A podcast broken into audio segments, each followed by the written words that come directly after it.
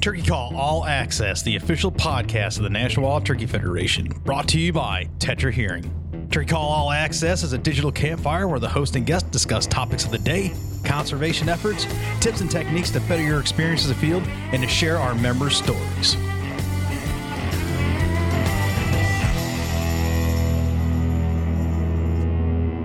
Welcome back, everybody. This is day three, the final installment, 2023 convention conversations from the NWTF Convention and Sports Show. It's been a great two guest packed episodes. And in this final installment, you will hear from Matt Morrett, Country Outdoors, Zach and Mary Phillips, Blake Rice of TSS, Nina Rogers, Maggie Williams, Aaliyah Garner, Wayne Saunders from Warden's Watch, Kyle Green and his crew from the Greenway Outdoors, the 24/7 Hunt crew. We're going to talk to all those folks. These are these are some fun ones, ones that kind of snuck up on me in a in a good way, not not knowing where the conversation was going to end up. And we went down some, especially starting with Nina, and it carried through to Maggie, and we, we revisited this line of thought about ducks uh, with the 24 7 guys uh, and my genuine curiosity of the value system placed on species of ducks. Uh, turns out that my value system is far different uh, than than those folks uh, that I've named that uh, that appreciate a good mallard, um, whereas I see them as very commonplace. And the weirder the duck, the more I dig them. But you can listen to all that uh, in this program in this show we're to do day three in 90 seconds. And as before, uh, most of these are 15 to 20 minute conversations. Um, so if you want to jump around a little bit, rewind, fast forward, uh, I'd invite you to do so. But I'd also say, you know, all of them are worth a listen. They're pretty entertaining. Real good folks for coming out. Uh, this was the busiest day.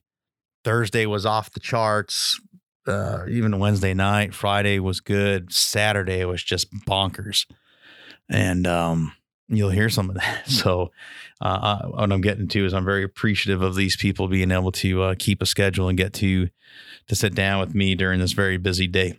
So, all those folks in 90 seconds is day three. Let's go.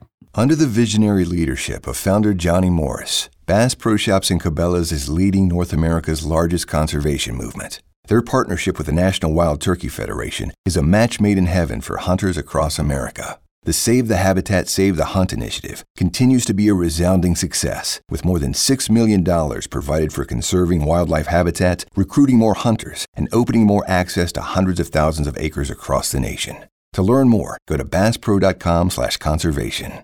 Hey guys, this is Aaron with the Hunting Public. Each spring, we head to the woods chasing turkeys, and one overlooked product that we use religiously is Sawyer permethrin. We've used it for years to keep ticks off of us, and it's worked extremely well. We don't like messing around with Lyme disease, Rocky Mountain spotted fever, anything like that. So I would highly recommend if you're a spring turkey hunter or spending any time in warmer climates in the outdoors to use Sawyer permethrin. Learn about their advanced insect repellents and family of technical lightweight water filters at Sawyer.com. Hey y'all, I'm Jason Hart, founder of Nomad Hunting Clothing. Nomad is proud to be a supporting sponsor of the National Wild Turkey Federation and their podcast hosted by my longtime buddy Fred Berg. At Nomad, we're bringing simplicity and authenticity back to hunting. Whether you hunt to escape your hectic work life, for locally sourced organic meat, or to socialize with friends, to uphold your favorite family traditions, we're with you and we do the same. At Nomad, we understand your gears and investments, so our products are engineered and priced for every hunter, tested in the real world, and designed to last. Hunting is in all of us. Nomad is with you. All right, we are underway. It is day three of the NWTF Convention and Sports Show. This is the Turkey Call All Access podcast, the official podcast of the National Wild Turkey Federation. Our first guest kicking it off on day three. You may know him. You may have heard the name Matt Morrett here or there with the PA commission, uh, fishing game commission now Yes, sir. officially, and, and it's been a little bit. Most people know that, and those that don't, they now know it. Um, it's a it's a long resume. Some of the highlights: uh, Avian X, HS Struts, so many call companies, uh, a leader in the industry, a, a- a pioneer in turkey calling, and he's here. Welcome. How's the show? Man, the show is crazy. It's amazing. You know what? You still come to Opryland, you get off the elevator and make the wrong turn, and you're lost for an hour. Yeah, yeah it's, for sure. It's crazy, and just to watch the folks that are coming through. You know, I've been coming to the convention since 1987. Yeah. So we've seen it grow, and Yeah. uh, just the excitement for conservation and the wild turkey and turkey calls, and you can just see it in the air. I mean, you can feel it in the air out there. You know, people are getting ready for turkey season, and, and no matter what you're doing here, if you're a turkey hunter, actually, if you're a hunter, you need to come check out the, the, the NWTF's convention here in the Nashville because, you know, it's there's nothing like it in the world. No, there isn't, and, and you're exactly right. This this electricity. I mean, I, I just try to get um, go one row to the next on the show floor, and it took me roughly 20 minutes. That's Like, awesome. it- it's Yeah. packed. There's so much electricity, and it's and it's been that way since uh, probably Tuesday night when staff started getting here, all the way through Wednesday, and then Thursday it just it just popped off, and it hasn't settled down since. It's fantastic. Well, I hope you all get a break after this because I know that, that y'all do such a great job. And, and as always, just people don't realize how hard it is to put something like this on. And you know, here at the Game Commission, we have a, a booth on the show floor Yeah. just celebrating turkey hunting and Pennsylvania's heritage. And you know, as you can see, we're this is the Pennsylvania tuxedo because everybody that awesome. goes deer I love hunting, it. everybody that goes deer hunting in Pennsylvania used to wear black and red Yeah. check or, or their granddad or their dad or whatever. But you know, it it uh, like electricity is a great word because Yeah. that's exactly what it is here. Yeah, you look well suited to come uh, in my neck of the woods, New Hampshire and Maine. I mean, like this Oh, is yeah. this is this is everyday wear. yeah. Well, you know, exactly. I love it up there in that part of the world too. And you know, we all share the, the same. Yeah. Talk about New Hampshire and Maine. There's no turkeys in New Hampshire and Maine. I, I would not go there. I wouldn't was- just just stop booking your tickets. how is how is this working out? I mean, is, is this a big was it a big change? Is it a big transition departure going from you know uh, privatized and now you know a, a government agency? What, what's that transition like? I'd say for me, you know, I got to make my living luckily for 30 years in the outdoor industry with, you know, HS Strut, like you said, and Zink and Avian X and building brands and, and, you know, actually our brands got to the top and Yeah, it was, sure. it was pretty awesome. And, you know, it, I saw this, I was deer hunting in Oklahoma and this job came across Twitter. It's like marketing for the Pennsylvania Game Commission. And I wasn't looking for a job. Honestly, never applied for a job in my life. So Mm-hmm. I, I uh, applied for the job and they called me and I'm like, oh, now I got to make a decision, you know? And, you know, there were some things going on with, with companies getting bought out by, you know, conglomerates. And, and Right. anyway, I took a chance. And, and the, the biggest reason that I did is because I'm able to give back, you know, and, and this, this industry, the wild turkey, you know, has been so good to me and I'm able to give back to the resource. And that's, that's what drives me every day. And I, I, I made the right decision. Every day that I wake up, I love what I do. We- We're building a great team over there. Um, Bryan Burhans, who used to be an employee of the NWTF, leads our agency as the executive director. And, you know, um, our marketing staff is about almost 20 people. You know, Wow. we, we have a lot of things going on. We have our own podcast, you know, at the Game Commission. And, and uh, the good thing about Pennsylvania is we have a million hunters. Yeah. And nearly a million hunters and over 200,000 turkey hunters. We have a lot of people that are here in Nashville, but have that passion. Mm-hmm. And, and it drives, it drives you every day. Yeah, it sure does. It, from a marketing standpoint, you know, so much of the common themes of these conversations this week has been about storytelling. That's what we're doing here. That's what Right. you you do, and telling a good, authentic story. And we've, as a community, been challenged in that and conveying our story to the people that you know aren't here. Right. That eighty percent that we covet so much that you know that if we could get them, great. But we also don't want you to not like us or or because you're they're a vote and we want you to I guess suppose uh, be with us or continue to be neutral on it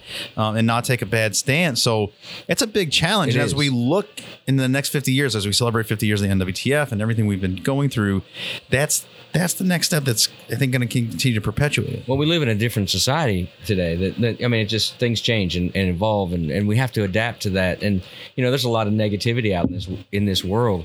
One thing I will say that I've learned, you know, since I've stepped through those walls, conservation is a huge word we mm-hmm. use every day. Mm-hmm. Conservation, or excuse me, conservation means so many things, mm-hmm. and I, I encourage anybody that that that is a hunter that that loves wild turkeys to really understand what conservation is and like you said it's the next 50 years a lot of folks have trouble seeing past tomorrow Sure. and if we don't leave it better than we found it you know conservation you're not looking up the right definition, in my opinion. And, and you know, that's that's where we're at today. We, as a government agency, I mean, there's people that love us, and there's people that hate us. There's Sure. not a lot of middle ground. Right, in the right, gov- right. And and you know, the biggest thing that we've done wrong for a long time is controlling the message. Mm-hmm. We've got information out there, and the public controls the message. Mm-hmm. And good, bad, or indifferent things that are happening it's important that we control that message, just like NWTF. Yeah. I mean, you know, when you look at NWTF's past with Target 2000 and, you know, um, what was the last Save the habitat, save the hunt. I'm sorry, I'm no, old. You're It- good, but- man. it's there's a lot going but, on. but controlling those messages and so the the folks that are involved the volunteers the people that buy a hunting license the conservationists out there we have one mission in mind and i think that's real important and that's what that's why they hired us at the game commission Mm. to do that because so many folks in Pennsylvania just think we're a law enforcement agency, Yep. and that's one small part. I mean, we Sure. own we own a million and a half acres, and manage that for habitat for future generations, so they can enjoy hunting and trapping. And you know that message is important, very important, no matter where. And we're all on the same team. Yeah. I think it's important, you know, we, we some of this came up yesterday in some conversations that knowing and understanding and communicating the difference between conservation and preservation. And I think going forward, state agencies, non-government organizations like us, we have to really emphasize the stark difference in those two because so much of that general public, that 8%, will hear conservation. They'll see somebody on a 30 second ad I'm a conservationist. I'm conserving the polar bears. And there's, and it's on purpose, right? It's that marketing side of things. They, they confuse the two. So if you think the, the general public thinks conservation is not utilizing that resource, true conservation, as we understand Right. conservation, and they see conservation more as a preservation idea. And that's really, that's a big, that's a challenge we need to hit head on. And we're working on, everyone is, we all understand this, but the messaging has to be right. And it would, I don't know what the what the solution is, but we're all working towards it. But that's one of them. It's it's it is confusing, you know, and and it's hard. It's even in, internally sometimes it's hard. I mean, we we have to preserve things, you know. We preserve traditions. I mean, we preserve mm-hmm. traditions going turkey hunting, getting out of there. That's right. You know, at daylight and you up into a turkey and he gobbles and the little hair little hairs on the back of your head stand up. That's that tradition we need to preserve. But in order to have that, we have to conserve our resources Mm-hmm. out there. I mean, things change every day. Look at look at where you grew up. No matter how old you are, when you go back to that place where you grew up, it's changed. And you have to adapt. And that's the most important thing with conservation is we have to adapt on a daily basis not with blinders on and mm. looking way out into the future. Because we want our kids and grandkids and, and folks to understand to come to Nashville to the NWTF or wherever it is at that time. You know, I I've been around long enough now to, come to the convention. It's been in many different cities. yeah, yeah, yeah, for sure. This one seems to really work out. I mean, it's just Look at it. centrally located, so many people can drive in instead of fly, which is not a you know that's going to be arduous and, and costly. But Nashville really hosts us well, and it works out. Well, you got country music. I mean, Yeah. I mean, even Nashville. Since I've been coming here, Nashville has grown to Vegas stature. Yeah, you know, yeah. and and uh, when you bring all these turkey hunters to Nashville, it makes sense. Yeah, yeah, it's cool. It's again, it's electric. It's really cool what's going on. What's uh what's the state of the wild turkey? I, I know you're not the, the biologist for the state, but you know what's happening in Pennsylvania. Yeah, well, you know, playfully. of so course. many a lot of places in the country that you know are- are seeing declines you hear Mm-hmm. that all over the place in pennsylvania we're actually pretty stable Yeah. um, if you take a statewide brush we have we have areas that are up we have areas that are down and we have areas that are doing really well we had two great hatches two great recruitment years and we're seeing lots of turkeys right Awesome. now um, we also had cicadas two years ago. We had our 17 year cicada hatch, and there's no doubt that helps. Mm-hmm. Yep. And uh, we're seeing we're seeing them the, the a, a great incline in our population, but they're turkeys. I mean, Yeah. you're going to see that. There's ups and downs.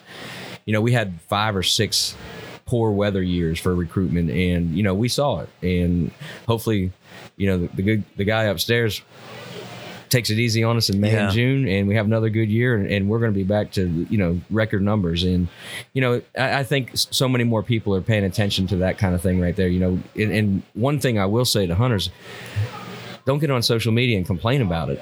get on social media and talk about how we can fix it together. Mm. I think that's the most the, the biggest message we can get across. It's easy to get on there and be negative about Anyone anything. can do it.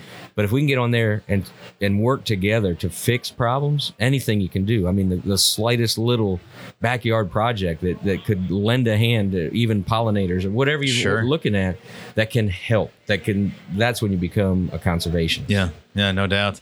Um, your state recently got a portion of Sunday hunting back. Do I have that right? We did. Um, How's that working you know, out? we're, we're part of the, the, the original colonies with the blue laws and uh, we got three Sundays. And I, I know it sounds crazy to people that, that, that don't understand, but that's monumental for us. it's a And- huge, huge lift. And uh, you know, we're all about opportunities. Our agency is in full support. It's a legislative issue that, that we're dealing with our farm bureau for the most part, and uh, we've got those three Sundays, and, and you know that's step number one. I, I foresee in the pretty near future that we'll have be able to control all Sundays at the game commission, which Yeah. is really important, and it's a big win for hunters. So for you, from a marketing standpoint, I mean, the, the traveling turkey hunter is is not a um it's not like what you were in right like you did it for a job you had television promotions you had partners and things like that like anybody can get out there and do this stuff now and they are doing it. I, there's people traveling to hunt turkeys more i think than ever Oh, it's- have. It's get in their car. awesome. yeah it's great.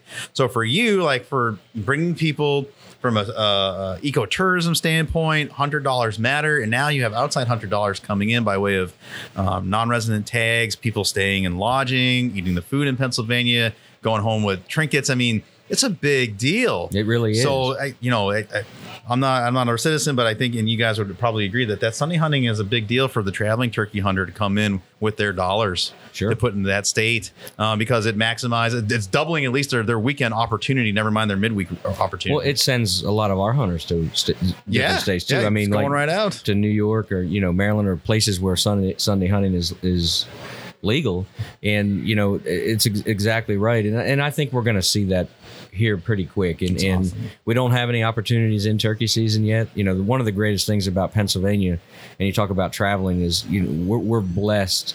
We're an independent agency at the Game Commission, so we're not we're under the governor's jurisdiction, but we're not funded by anything No. more than hunters' dollars Yeah. um, Pittman Robertson from excise tax on you know ammunition and, and archery equipment, and we're fortunate. Honestly, we're fortunate to to have some mineral rights on a lot of our Mm-hmm. original game lands where the gas and oil is crazy right now. Yeah. So we're really funded very well as a state agency that is put directly back into wildlife. Oh, that's that's great You know, Um, what, in, in my job, uh, you know, a lot of folks wonder how things work. My job is fund. Our, our bureau is funded 100 percent through the Pittman Robertson Hmm. grant because of the of the the uh, monetization of of that grant for marketing aspects. Yeah. and marketing aspects not necessarily just to sell more hunting license. I mean that's not the goal. The goal is is to get people engaged. And of course when you buy a hunting license that goes to conservation. But if we could get 30 minutes of folks' time outside of, of, of hunting and just learn a little bit more about what invasive species are out Yeah. there that we have to get rid of, or like we said earlier, planting pollinators, or just paying attention to things and details out there that we can leave it better than we found it. Yeah, yeah, and that's that's the the message to carry forth, and um, you know when you're having those opportunities to get in front of those people and have those 30 minute conversations, it's without overstating it, can be life changing. It's a perspective change. We'll, we'll, we'll say it that way, and that's probably more appropriate. Well, look, Um, at, look at companies like Mossy Oak. Um, you know, I see your shirt there. Yeah. Look, look what they're doing for conservation because they get it. Yeah. They understand. I mean, they're fortunate to, you know, Mossy Oak got its start right here at this convention. You Mm-hmm. know, the, the the big camo. A lot of companies. I mean, not just turkey call companies, Right. but you got camo companies that did that. And now the way that they're giving back. Because they want to make sure that the future's bright, Yeah. and you, got to take your hat off and support those those companies. and that's what's great. I mean, again, that's like another common thread is this audience here, the people out here, they recognize support, they recognize family. Family is family. So when we get new partners that come on, if they're supporting a podcast, if they're supporting a dog trial or a call making competition, whatever that is, these people all get that and enthusiastically rally to those new family members or legacy family members and support them. Absolutely. You walk down these aisles here at the Yeah. convention, you, you see a whole lot of bottom land. Yeah, yeah, And- for sure. That's, I mean, they all do their, they all do great. Everybody does a great job, but the support is pretty tremendous. Yeah, it's it's you don't I don't know if you see it's it, the way you see it here. It's really different and special. And that's and that's not being a company line. It's like I don't really see this anywhere else. Well, we are a family. Yeah. We've always been a family. I, I you know, last night I, I sat in a room. Um, Chris Kirby had a, a suite upstairs. You know, his Yep. father started Quaker Boy. Yep. Chris is a grand. uh, You know, He's known- in the booth right now Yeah. selling turkey calls. and I've, Chris and I've known each other for, since I was eight, and Ernie Calandrelli and Paul Butski, and a lot of my heroes were sitting in that room telling old stories. But when we get together, Oh, there's a first on the old podcast. We have emergency services out front, ready to respond, and uh, for the first time in three days, they have to respond and got locked himself out. So we were we were saying you were you were in that room with all that history. yeah, and, just my heroes, Yeah. you know, and, and listening to the stories from the '70s and when I started, and you know, Chris and I called together, called against each other in 1977, you know, and, and you know, we were seven years old, and now we're mid, almost mid 50s, and mm. to just it's family. Everybody you walk, you, I walk out this door, and I'm going to shake hands and say hi to friends that you see once a year. yeah. but they are friends. You know, your truck could break down on the way home on I forty, and if somebody sees a turkey track sticker in your back window, they're Yep. com- they're coming to help you change your That's tire. exactly right. Yep. Man, I do appreciate the time. I know you're busy. Well, anything you're hoping to see or do or people to catch up with, I, I know everyone wants to see you. Well, And then not- you walk the floor. No, I you know I I, I want to catch up with every single person that's Yeah. here. You know, and, and I'm blessed this year that uh, t- this afternoon that I'm getting inducted into the Grand National Hall of Fame, and, and you know I'm not trying to brag, but that's pretty dang special to me. Yeah, yeah, yeah. That's awesome. And uh, we had Mark in here yesterday talking about that same thing. So it's going to be a, a great tip of the Yeah, hat get- to I class get of emotional. 2023. I- yeah, I- you should. It's well earned. Congratulations. Thank you. We'll uh, we'll see you up there. All right, buddy. Thank you. All right. And we are back in the podcast studio. This this day is uh, oh my gosh, I'm so loud. It's it's crazy. Yeah, this is nuts today. yeah. There's so many people uh, on the show floor. Hold on a second. I feel like this year has definitely broken the record books. I've not heard any hard counts, but I, I mean, just sitting here watching everything. I was just trying to get from your booth to here where we're located. It was nuts. Insane. Yeah. And the the whole lineup thing for Mr. Fox Fest, like we because where our booth is right at the entrance, we've had a Yeah. good visual on the foot foot traffic every day and it has been major. Or or no visual. I mean, I don't even Yeah. know how you can see in front of you. Really, it's been crazy. yeah. Get up on the roof of the RV. I started to go around and collect all the pillows people were leaving behind. People sleeping in the hallway right by our booth.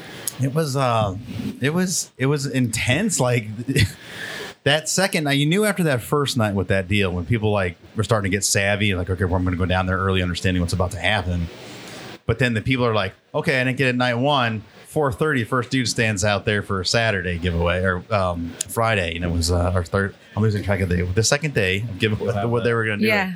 it was nuts, and it was Yeah. wonderfully so. Yeah. I thought, I thought, I mean, what more could you ask for to create a buzz? Oh yeah, for sure. And I mean that family have just, you know, they obviously have done so much in the world of turkey hunting and conservation, but to leave a create such a legacy for, you know, someone who we all look up to. Yeah. Every year I wait to see if Mr. Fox is gonna get one more bird. And it always brings a tear to my eyes and I'm sure everybody else, all of us. So to be a part of that legacy and to be able to hold on to one of those mementos is great. Well, and I tell people that turkey hunters are a diehard breed, that they're just a little different. Yeah. And I think that's good proof. Yeah, no doubt. that. Yeah, there is no doubt. And anyway, Daniel said the same thing. You know, it, it's interesting to hear from, you know, uh, a grandson, an actual family member. Like they have to, sh- they share that. Like they, now they have to share it, and they recognize that, and that's a pretty unique spot to be in. Like that story and what that means, not just to them, their actual family member, but like to this extended family Exactly. and how people really latched on to that. Daniel's, you know, telling stories of how people are texting him and blowing his phone up of stories about their grandfathers, Right. And, you know, and it just hitting on all these notes, and it's it runs deep. It's not just a vest. Yep. You know, it's not just a bunch of stuff put together so you can go hunt turkeys. It's way more. And some people Yeah. won't even put it on to go hunt. They won't Yeah. even sit in the dirt with it. No, they'll put it up and treasure it. Yeah, that's pretty special. You guys are special. Uh, We made an announcement the other day at our rendezvous, um, uh, introducing you guys as, uh, as storytellers to the NWTF, and you guys uh, enthusiastically do so. And, and I'm happy and proud to work with you guys. I always enjoy our conversations, and Yeah. I love um, your ability to tell a story and talk about what it is we all love from your perspective. And that's what's great about what we're doing with our storytellers. It's not Kool Aid from the NWTF. We're not giving you the company line, and that's empowering you guys to tell the story the right way, the way you do as good storytellers. Thank you. It meant, like? it, it meant a lot to us to get us to come on board and, you know, being um, members and supporters of this community obviously is really important to us. And you can see that with our turkey tour and the people that we bring in and out of camp. And now the different opportunities that we've been able to create because of that. We're going down and filming a youth hunt in South Carolina. And, you know, with us having our first baby on the way as well, it's just changed everything for us. Yeah. And really this uh, this community is about family and about preservation. And that's what NWTF is about as well. It's like conserving the god-given gifts that we've been given. And so to be able to come on board and help tell those those stories in creation is really special for us. Yeah, and it's been really cool for me too. Uh, the first show I came to here for the NWTF was in 2007, and I walked around here and was lost, but I knew I wanted to be a part of this somehow. Yeah. So to be able to be here and be a part of it is is special. Yeah, it's, it's, it's really great. And so you, you hit on, I was going to get to it, but uh, your family, your stories are yet to be told and it's expanding. What is that going to look like for the spring? Well, um, you know, luckily our tour revolves around moving around in Yeah. our RV. So that has given us a lot of ease. You know, we don't have to be jumping on planes too much and in and out of hotels. So I, uh, the new science on shooting guns, Mr. Bill Dickinson at Tetra has told me that once your baby's ears are developed past a certain point, it's not safe to actually shoot guns. So I will be bow hunting my turkeys this season Oh, wow. as much as I can until it gets uncomfortable. Um, I'd like to try, you know, I'd like to try. I probably won't get a slam, but I'd like to try as much as I can. But I'm going to, I will be ch- testing out all the recipes this season that I never get to test because I'm exhausted. Yeah, yeah. That's going to be my job. And I get to sit back and watch the boys a little bit more, which is exciting. Also, the baby's due in June, which is impeccable timing on our Yeah. part. That could have been We didn't more plan perfect. it. We did not plan that. Very uh, apropos for the whole spring. yeah. So I'll be flying back to Australia actually uh, in at the end of April to have her. So I'll be with my mom and my sister. Zach will fly over just before the baby's born. I've got, you know, I'm one of five kids. I've got two brothers, two sisters, two nieces, and my family are really tight. I just couldn't imagine having my first kid without my Yeah. family there. So That's a whole different dynamic to that, right? Mm-hmm. it sure is. She's leaving be- me unattended for basically the whole month of May. so if you want to come hunt, Yeah. holler. Yes, uh, I will send private texts. We'll we'll make that happen. Yes. So, I've So said- what is what's the RV situation look like now? I mean, yeah. it's gonna have to upgrade, yeah. So we will probably go into a toy hauler next year. Uh, right now, we've brought on Lippert as our presenting partner, and they make everything in the outdoor RV, auto, marine space, accessories. They own ranch hand. Actually, every bit of glass on a uh, tour bus, uh, sorry, uh, school bus window is made from them. They've come on and sponsored this year as at NWTF as well, so people can go and visit them too.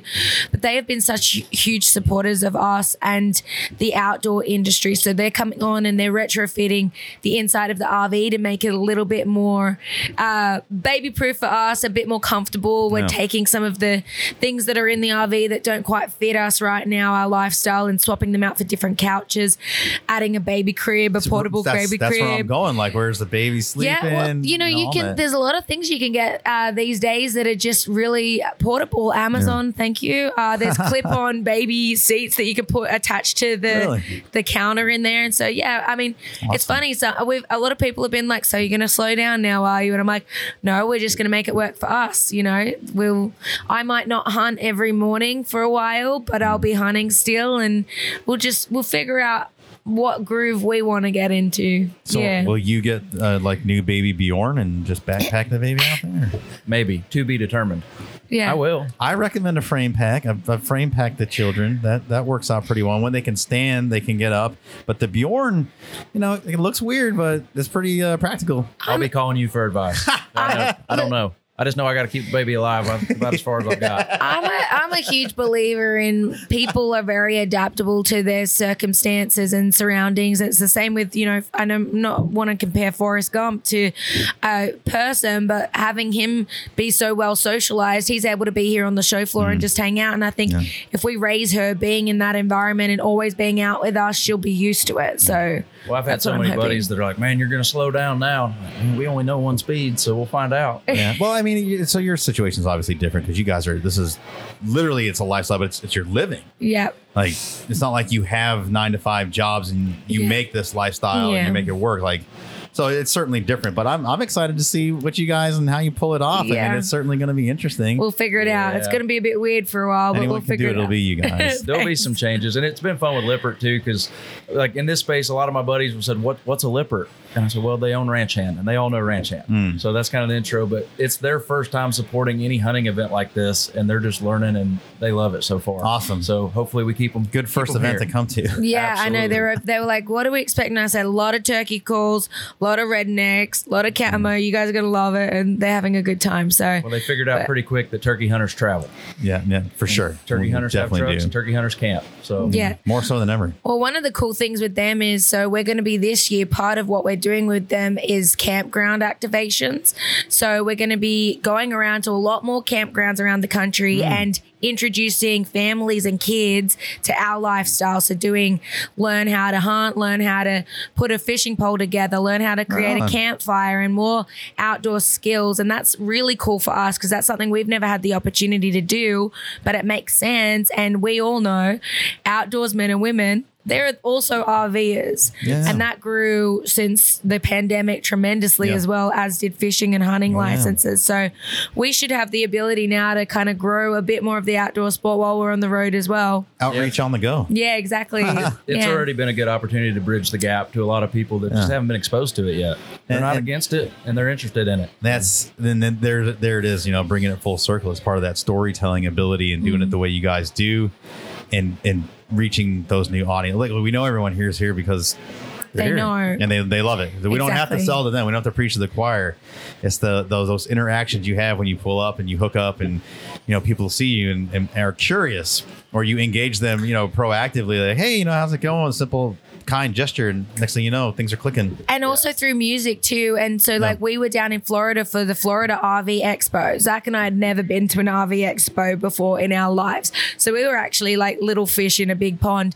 But we brought down country music singer Trey Team, and we'd actually just been duck hunting in uh, North Carolina. So we brought down all our, all our fresh duck meat, and we had a campground activation where we brought Trey to this spot where there were all the RVs. He played and we cooked the wild duck for everybody. And they all loved it. All these people had never tried wild game before and they were like, oh, I don't know. They all ended up eating it. They loved it. And now, like, since then, so many of them have been like, that duck was the best meat I've ever tried. Awesome. So I'm so excited to do that now going into this year and like just do it in such an authentic, fun way, you know? Well, so many of those people being campers already, they they love the outdoors. Sure. And they love making memories with their families and creating experiences. So it opened the door for a conversation with a lot of those people, and they're asking and they're wanting us to take them on hunts. So we're trying to figure out how we can do more of that. Yeah. very cool. Yep. Well, thanks for everything you guys do. Thanks for Thank rearranging schedules and, and scooting over here. I'm going to release you guys. The pub crawl was great. Seemed Yeah. like everyone had a really good time. So thanks for uh, once again putting that on and Yeah. um, more more residuals to come from that, and that'll be released as we keep going forward. But again, thanks for everything you guys do for the end of Back it. at you, Fred. We appreciate you. Yeah. She flies out on April 20th, so I'll call you about the 22nd. Roger we'll that. go hunt. I'm in. Sounds good. Thanks, guys. Thanks, Fred. Day three continues with TSS Ammo. Blake Rice steps into the booth. Blake, welcome, man. How are you? Appreciate you having us. Good. Yeah, How thanks about for you? coming. Good, good, good. Uh, are you in here or are you across the way? We're across the That's way. what I thought. Little building over there, hiding from the world. Yeah, there's a lot. Of, well, I heard the place got mobbed pretty yeah, good, it did yesterday and today it picked up. there's a lot day, of uh, people. first day, I don't think anybody knew we were there. yeah, It's going good today, though. Yeah. I uh, I heard there's probably going to be some entertainment over there at some point. There is. We're gonna have Drake White with us in a little while, and then Riley Green will be in this afternoon. Yeah, right on. That should Sean, be a hoot. Sean Stemaly's gonna play in just a few minutes for us over there. Awesome. So uh, it's been pretty good. Bradley Bozeman with Carolina Panthers is over hanging out with me now. a Good buddy of mine. So Right on. Just hanging out, having a good time. So I, you know, we off air said uh, I'm, I'm continuing to learn as I as I go. You can never know everything in this this community, this industry. This there's so much changing, and um, here you are. So tell me more about your your company, where you guys came from, and all of a sudden you seem like the popping ma- on the scene here. major players. That's right. So uh, I started hand loading eight or ten years ago with some guys, and uh, just kind of went from there. COVID got us, and we'd got our license prior to COVID, and then COVID got us with the Mm-hmm. roller coaster ride. And um, really, after COVID kind of finished up, we got some investment money and started picking up steam, and here we are. So we. Um, do tungsten loads. We're doing uh, waterfowl and turkey loads, and then we've got a predator and a big game loads. yeah. It's uh, it's How's the cool. supply chain leveled Ah. out? Has it leveled out, or are things picking up? Or are you still It's still- rebounding? it's still a disaster. Yeah, yeah. Um, you know, I think I think we have the same problem as Rogue. I'm friends with those guys and some of the Apex guys Mm-hmm. doing. We're all doing basically the same thing. You know, it's a small niche market, but I think there's room for everybody here. And hulls have become a big thing. Yeah. There's no U.S. manufacturer of hulls, so you're having to get them from overseas. And like us or Rogue, for example, uh, Spencer and those guys, they. Uh, you know, you're not producing four, five, ten million hulls a year like Federal and these other guys, so we can't just go in here and power our way around. So we're having to kind of team up with other guys and buy components here and there to get through. The um, surprisingly, the uh, tungsten chain has been okay coming out of China hmm. until they sent a balloon over to play with us. So Now they- we don't know what's going to happen. yeah, right. So- exactly. That was my one of my turkey next loads questions. now, you know. Uh, you, you you hear statements like that, and I'm always compelled to ask why. You know, and especially uh, you bring up China and so many things that you know people outside of you know everyday people, everybody, uh, we depend on the power grid, and you start looking at components and how things are built, and you keep hearing this same line of we don't manufacture we don't manufacture anything in this No. country anymore, and I don't understand. I mean, I to a point, I I, I get the the the cost of doing business, but at some point, something's got to give Something's got to change. someone's got to pick this up and be like, we're going to manufacture hulls in, In America US. because no one else is doing it, so we're going to do it. There's- How does that work? Now it's very flippant to me to say. No, there's no a U.S. manufacturer of hulls. So how do you do it? Like, can someone do it? Uh, someone can do it. The re- we've looked into it. I think it's a thirty million dollar process to set up. Yeah. The problem, I think, the the reason no one makes holes in the U.S. is Cheddite in France is making. I would probably say sixty five percent of the holes in the world. Rio, which was Maxam out of uh, Spain, was making them. Cheddite bought out Rio and just shut them down. Uh, but we're buying a plastic hull delivered to the U.S. for four and a half cent. Yeah. So uh, you're turning you. I think there's no, and apparently it's an extremely dirty process to extrude that plastic and weld the brass on there. I think there's no money in it. And you know, you get Remington, Federal. You know, Remington's up and down with their buyouts and whatnot. So I think you get these companies, and they would love to set up that operation. However, they control enough overseas, they can get theirs. And why set it up to make a tenth of a cent per hole? Sure, sure. if they can get it. I think it kills the little guy. Uh, but there's nothing that we get in the U.S. Most, um, some of the powders come from the U.S., but your holes are all coming from. We've actually got some coming out of Argentina now, Really? and uh, that's been a little bit of a pain getting them out of Argentina. So uh, they're on the way now, but we've had to partner up with some other guys and do some lead loads and other things just to get our volume up to get enough holes. And uh, we're getting wads made in the U.S. at Claybuster up in Kentucky, but there's only four, three or four wad manufacturers in the U.S. And uh, Claybuster's doing all Federal's wads now. So, you know, a little guy like us trying to jump in on that, they're piecemealing us in where they can. But uh, that's really the only component coming from the U.S. is a wad, and everything else is dependent upon overseas. And then you get them into the port, and who knows what happens when you come through customs with yeah. anything Gosh. and uh, so it's been it's been very challenging but I, th- I do feel like it's opening up a little but everybody always asks in the convention even walking around they're like do you have any 410 do you have any 410 no one can get 410 Yeah.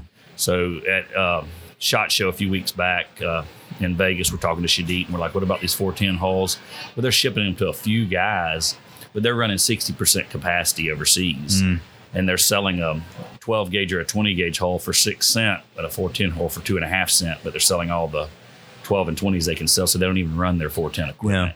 And uh, so everybody thinks there's this giant crunch in ammo, and it's overseas that's killing us. There's no one in the U.S., us, Federal, Remington, Apex, Huh. Rogue, no one that's necessarily the U.S. cutting back. We just can't get the Just components. can't get the components. components to make it work. That's a bummer, man. Because it's, I think, you know, obviously, competition breeds uh, better products always, and it was nice to see, specifically in the TSS market, more opportunity, more opportunity to purchase, more brands, more purchasing power of my dollar. So that's nice, not one or two just controlling the entire That's right. market. So when you couldn't find product X or Y, like oh, There's somebody else. Here's this That's one. Right. That's right. And there's room for everything, and especially we don't see it in the southeast because we're covered up in turkeys and ammo, Mm-hmm. and everybody's in the southeast. But you get out west and California, you can't shoot lead. You can't have any lead there, so they have to shoot dove, quail, turkeys, duck, pheasant, everything with a, a non-toxic. right, You don't want to shoot dove or quail. I'm not shooting shot. dove with TSS either. No, and so I don't know where that market goes, and I believe, you know, I think we're on the front end of tungsten. To be honest with Yeah, you, I mean, it's so new still. they think we're two and a half percent of the market. The entire tungsten industry is two and a half percent of the market right now, Hmm. and California, New York, these places outlawing lead. I think in ten years, tungsten is going to be eighty percent of the market. Is bismuth another one? bismuth's out there? You know, bismuth was kind of a craze in the late '90s, early 2000s. Yeah. I don't really know the deal with bismuth, why it faded out, uh, other than price. It was really expensive. Okay. Now bismuth is cheap. Like Boss, for example, is doing a copper plated bismuth, which is a really nice shot. Mm. But bismuth is irregular. It's not consistent Okay. in size. So a lot of people don't like that, and it's a fairly dirty material. Yeah, maybe it's Uh, that. And where's that come from overseas? No, it's the U.S. They manufacture some of that. so here. bismuth is made here, made but here, no one yeah. wants to but use no it. one wants to use it. Jeez, I'm crow. Well, the cost on bismuth, you know, I don't want to go into dollar for dollar, but the cost on bismuth is almost as much as tungsten's Yeah. costing us now. So I mean, and I, I think I, I had seen that, which is why I asked. I was like, well, if, if you can't get this material, and you're telling me this stuff's here, we have it. That's right. Let's let's let's try skinning a cat, and then right. create more uh, opportunity for you as a business owner and a businessman trying to trying to get out there in that space. Uh, again, but I'm just a guy with a mic, just That's asking right. questions. Hey, but you're answering questions and asking questions, and people are listening. Yeah, no, and it's awesome. Um, you know, if it goes away, I guess then then then what? Because now so many of our, and I was talking to some some of the other uh, gun guys yesterday. So many of us gotten used to and set our very particular turkey rigs up for TSS. Like we're particular, right? turkey right. hunters. We're very like nerdy about That's this right. stuff. We set our guns up And we love to it. shoot this. Yeah. And so if it goes away, what am I gonna do? Uh, well, I've thought the same thing, and we actually had a conversation with our. So there's uh, three places that make tungsten in the world, and they're all in China. There's one manufacturer that's mainly making, I would say, 95% of the shot. And over there, you're buying it as ball bearings. You're not buying it as shot because they Okay. won't ship it. They cannot ship it out of China if it's a weapon for the U.S. Even though it's a turkey weapon, Gotcha. it's still a weapon. And uh, so it leaves China as a ball bearing. Comes to the U.S. as a ball bearing. What you do with your ball bearings is up to you. So Little itty bitty yeah, tiny ball bearings. number nine ball bearings, and uh, Gotcha. So, so uh, our thought is we had this conversation with uh, our importer earlier, and I said, I don't know, should we team up with some of these other guys and try to import a mass amount Just have a that'll hold us here. for two or three years? Because I feel like something's gonna. I don't follow the world's politics, but something's gonna happen here with China. Yeah, gonna- man. Somebody's gonna get cut off here, and I feel like we're gonna get cut off, or China's gonna get vice versa, or we had some stuff import from China last year, and they tried to impose a forty-two percent tariff on it. Hit support, and they tell you forty-two percent. You got Yeah. a million-dollar product. I don't have the extra four hundred thousand dollars It's crazy. send it back or figure something out. It's kind of where they're at. And uh, so they, they try to price you out of the market. And uh, I think that's the reason tungsten shells are so high. It's just, it's a pain. I mean, any of these other guys can speak on the same thing. It's, once the product's here, making shells is easy. Anybody can make shells. yeah. It's figuring out how to source that product and get it here and jump the hoops to get it. And it's not just getting it from overseas. You you free the port in China and you get the port in Savannah, and all of a sudden it says ammo and it'll sit in customs for 30 days, 60 days, 90 days. They just shuffle your container around because it says ammo on it. Ugh. And um, you know, it doesn't not to like I said to get into politics, but four years ago it hit the port and came No, I mean it's it, you, You know, it look. just- it is what it is. I mean, because my mind went there too, and I'm wondering if this is now the the the tit for tat. Uh, we we got you. Now you're going to get us, and there's no pushback. But yeah, I mean, not politics aside, it's just all you can do is purport the facts. That's right. And the facts are, it was easier four years ago than it is now. Absolutely. Le- Yeah. Less tariff, easier four years ago. Came on in. I had a discussion with um, actually with Bradley Bozeman from the Carolina Panthers yesterday. We were sitting there and he said, somebody asked me, like, the government's going to take your guns. The government's not going to take your guns. The government's going to price you out of buying Sure. ammo That's exactly right. because they're not going to break into your house, my house, and take our guns. We're not going to allow it, or neither is America. But if they outprice ammo, so if uh, tungsten's sixty dollars a box now, and in ten years it's one hundred and twenty dollars a box, your kids shoot because they're passionate and their dad was passionate. But your grandkids don't know the granddad, and so they get this gun and they're like, ah, I'll shoot it twice. Yeah. Well, their kids have no idea, and now there's a massive gun buyback in fifty years, 60 years. These great grandkids are like, I don't know what this is, and it's seven hundred dollars to shoot it. I'm not going to go shoot Yeah. it. I'll sell it back to the government. Yeah. So they Crazy. just, they slowly just price you out of the market. And um, I think I was talking with um, Barry Woods actually, and he was saying the average age of the turkey hunter now, or y'all's convention, is 55 years old. So how do we get these kids involved? Yeah. And um, I'm always doing youth hunts and taking kids and trying to get everybody I can, but you see it. I mean, looking out here today, you see it. The average age is just getting older and Yeah. older and older. So at what point does y'all's organization start to fade away as well as hunting in general? And so, Yeah. how, how do you get that person involved, and how do you get that youth involved? Uh, I don't know how old you are, but when I grew up, I didn't play video games. I went hunting. I played in the woods, Yeah. played in the yard. Played outside. Now you see kids. You ride through a neighborhood. Does anyone There's live no here? one. There's no one in the yards. There's no one in the park. There's no one in the woods, and uh, we're just taking that away from the youth. And how do you get them back out there? And So I, it, a common thread that's gone on with these conversations this week is has been you know the, the ability uh, of storytelling and telling good stories and having those stories reach those air quote non-endemic markets. Right. You know, we know what we got here in this Right. building right now. We don't have to sell that. We don't. To, we can tell that story because we like to That's right. have those conversations with each other. But to to have people tell the story on our organization's behalf, it's not uh, something that I'm going to give them a script and say, "Hey, go read this and do it on your socials." right, I'm going to ask you to tell the story of us your way right, and why it means so much to you, and hopefully that impresses upon you know somebody else that that picks it up, sees it, it gets in front of. You know, you got some pretty heavy hitters coming to play in your booth here later. One one of them is going to play Tonight. later on tonight at a big concert. You know, it's you can pay people to come do that stuff, but it's like if those people are into that, that's right. and having that kind of platform and when they can organically tell that story of why I go turkey hunting, why I was like, yeah, instead of going here in Nashville to play tonight, I went to this kind of private affair, That's right. but because I because there's that passion, you know, I'm I'm a hunter, and I think the more commonplace that story is, the more you start getting into that that middle 80 and it, and it should be commonplace it was so many years ago That's right. it's not, but very recent history that it's not common. That's right. The the common hunting camps going away. You know, as a child, you hung out in hunting camp. Yeah, you learned these stories. You heard these stories, and you know we shared deer camp this year with Riley Green. He came up and hunted with us. Chase Rice came up and hunted. Uh, Jared Bullins, Sean Stemaly, all these guys hunt with us. They're passionate about it. Everybody's like, "Oh, you're paying them to average?" No, they're friends. They they Yeah. want to hunt. They just like you. Like, let's go hunt. Let's hang out. Let's Yeah. be buddies and do what we love. And Yeah. uh, you don't see that across the board anymore. It's just just kind of a, a guy hunting here, and everybody's keeping everything a secret. Quit keeping it a secret. Take kids hunting. Take people hunting.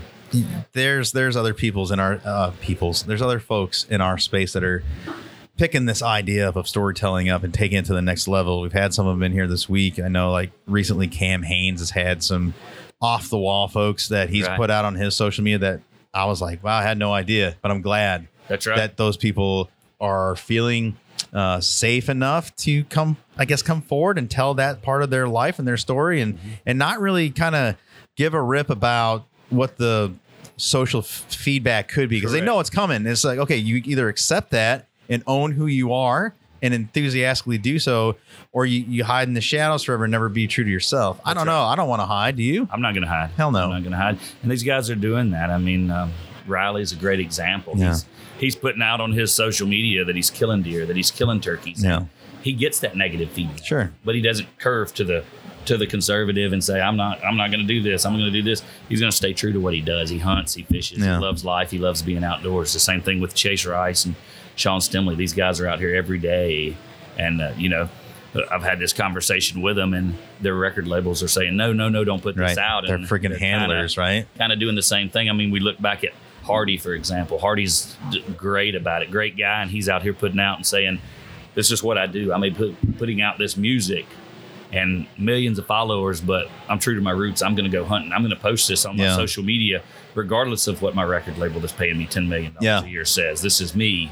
Yeah, And, uh, good for them. I think you're getting that pushback, and I think we've got to continue to push that out. Their handlers need to understand you're going to make your money no matter what. If your talent's That's good right. and you're promoting them right, That's don't right. sit there and and and put handcuffs on them because you. I think the authenticity reaches further. It may hurt them, uh, the handlers and the managers a little because they don't know how to handle that That's right. messaging. Well, up your game, figure it out, spin That's it, right. be a good That's right. storyteller, That's right. and and you. I think you people will just they rally to it. Like again, like I referenced that um, that gal there from uh, WWE with Cam Hanes. Like she took heat, but then a whole bunch of other people were like, "Holy crap! I had no idea." That's right. I'm here to support you. However, we, and it's just we come out of the woodwork because we we take care of our own. It's a family. That's right. And we're doing a lot with um, Georgia football because we're in Georgia. Yeah, man. Those guys I took uh, last year, Tate Ratledge, he's their, their center. Mhm. Probably go first round draft next year. Great guy. Never been hunting in his life. you Mm. know? And uh, took him on a turkey hunt for the weekend. How'd that go? Oh, it's also Other than he was 380 pounds, I was hiding him behind a pine tree. Yeah, Uh, yeah. but he loved it, you know. And so I've taken a couple other of those guys, and then um, Tommy Townsend with the Chiefs was punter, just played in the Super Bowl, Yeah. hanging out with him, doing things. And same thing, he's those guys have grown up playing football and never, you know, sitting in a camp listening to these guys from Yeah. Georgia or these NFL players. They said. As a child, I was, you know, obviously a giant baby. I wasn't that big as a kid, so they probably pop out at 73 pounds. and uh, from day one, they were taught to play football, and they played football, Yeah. football, and football. And like Tate's a great example. Or Tommy, they're like, I, I never got to fish. I never got to hunt. Huh? Now they get this little bit of time, and they're like, this is. They see us and just as friends, and they're like, I want to go try this. And these guys get out here, and they're like, this is Good. amazing, you know. And so, with that, you know, two or three NFL guys come by today, and they're like, man, Bradley and uh, Cade Mays been telling me about it. We're going to turkey hunt with y'all this spring, and it's Yeah. it's not just the average guy. And so now these these sports figures are getting out. So if we can get those guys And it- telling a story Yes. on a different platform, Yes, in their own way, in That's their right. own words. It's monumental. It really can be. yeah. And so the country, Keep having those conversations with yeah, them, asking And them. The country guys, you expect, you know, or we expect these country music guys, and as a genre, you expect like that guy should be hunting, Sure. that guy should be fishing. But this guy playing on the Super Bowl, you don't expect that guy Oh. to be in. you don't ask because you're so hyper focused on the one profession that they're that they're That's at, right. And uh, so I think that's an awesome avenue because so many kids look up to these guys. Totally, so man. many uh, young kids see that and they can portray this and show David. Andrews, Absolutely. New England football Patriots Super Bowl champ, uh, friend of mine and NWTF storyteller. Yeah. He's on board to tell our story and, Yeah, and move that around, and he he loves it. He's just a regular dude from Georgia. That's right. That happens to play football. That's exactly right. And uh, people don't realize that all of them, they're just a regular guy and they want to be treated like a regular guy, go in a restaurant, sit down and eat Yep. without people attacking them. So No doubt, man. it's awesome. Well, keep up the good work. Uh, man. I- I- we're gonna probably send some folks over there and put some uh, attention to your booth. Sounds like it's them that worth way. a while, right? Yeah, come on over and uh, we appreciate everything y'all do, man. We uh, we love it and try to do what we can and Well, keep donate up- when we can and Yeah, keep everybody you. rolling. Keep keep up the good work. Keep asking those hard questions, and maybe not. I mean, you got their if they're friends, it's not hard questions, but you know, Hey, ask them. encouraging them. All they can do is say no. That's right. And when you get a bunch of yeses, like start start changing the world. That's right. I mean that. Oh, absolutely. Yeah. absolutely. Awesome, brother. I Well, thank you. you It's great to meet man. you. Thanks for Good telling your meet you story. well. Yeah, this is awesome. Uh, we will definitely connect later and do a more long form story. This is great. All right. Awesome. Thanks, buddy. Thank you.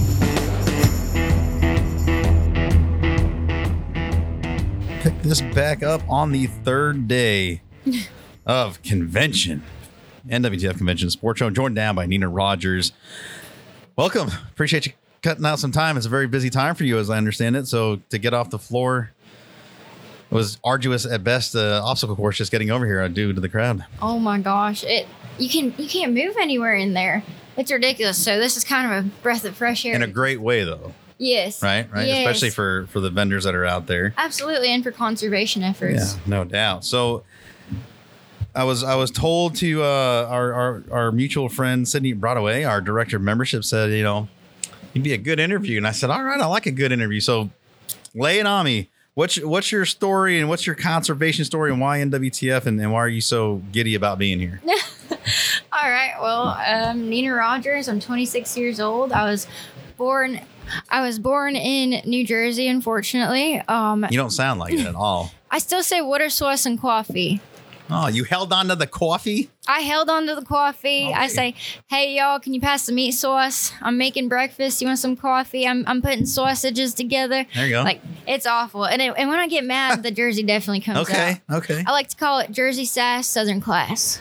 So Trademark that. Ha, I should. You You, know? should I'll put that that. on a T-shirt. Very good. So, um, yeah. Well, my dad was in the army for 21 years, and when he retired, he got us the heck out of that state. Mhm. Um, you had to be 10 years old to hunt in New Jersey, and I was eight years old when we moved. So, Mm-hmm.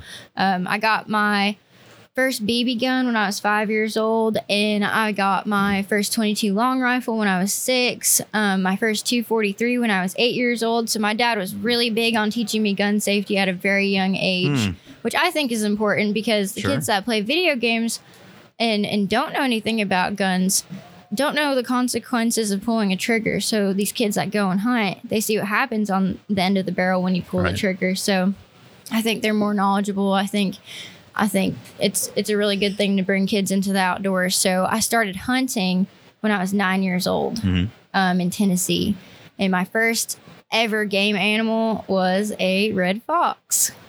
That's a bit random. Do tell. Tell me about the hunt. Okay, so the fir- Why the red fox?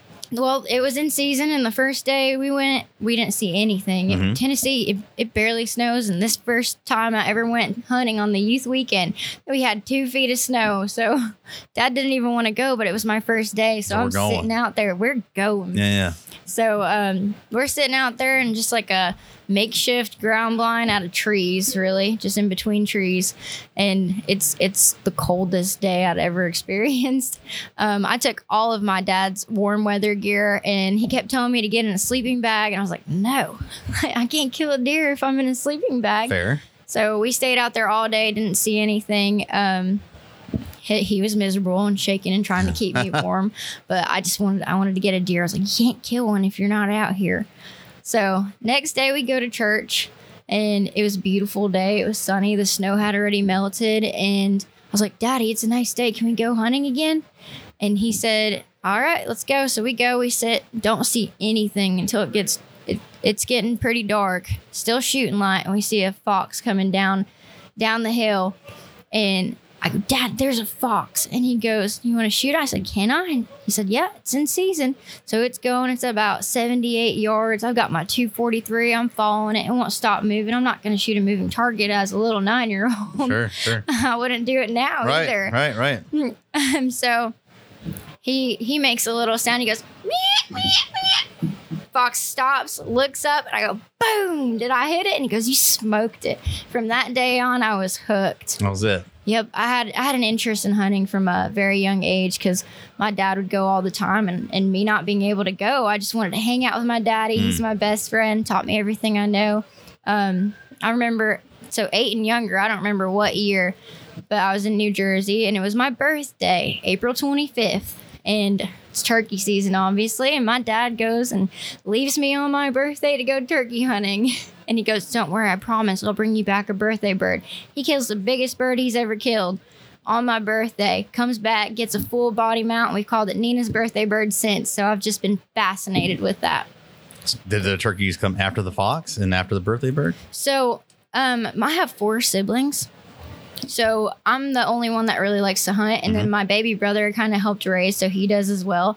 So with my parents being spread so thin with their jobs and my other siblings to tend to, my dad and I did one deer hunt every year. So I learned Okay. rifle deer hunting. But he did get me a little pot call to, to practice on at the house. It drove Mama insane. Mm-hmm. But I learned how to I know I learned how to do my yelps on a pot call, and then in 2018 I started branching out and doing other things. So I went on my first turkey hunts, called a bird in the first time I ever went, doing the things my daddy taught me. I wasn't with him. I've never turkey hunted with my dad, um, and I called birds in for other people before I ever took one down myself. No kidding. Good for yes, you. sir. It was That's so awesome. cool. So when I first when I first got my bird, I was hooked. I just love the interaction between the birds. You don't often hear it in the reverse like that, you know, uh, going out there and more or less playing guide before you even bag your own first bird.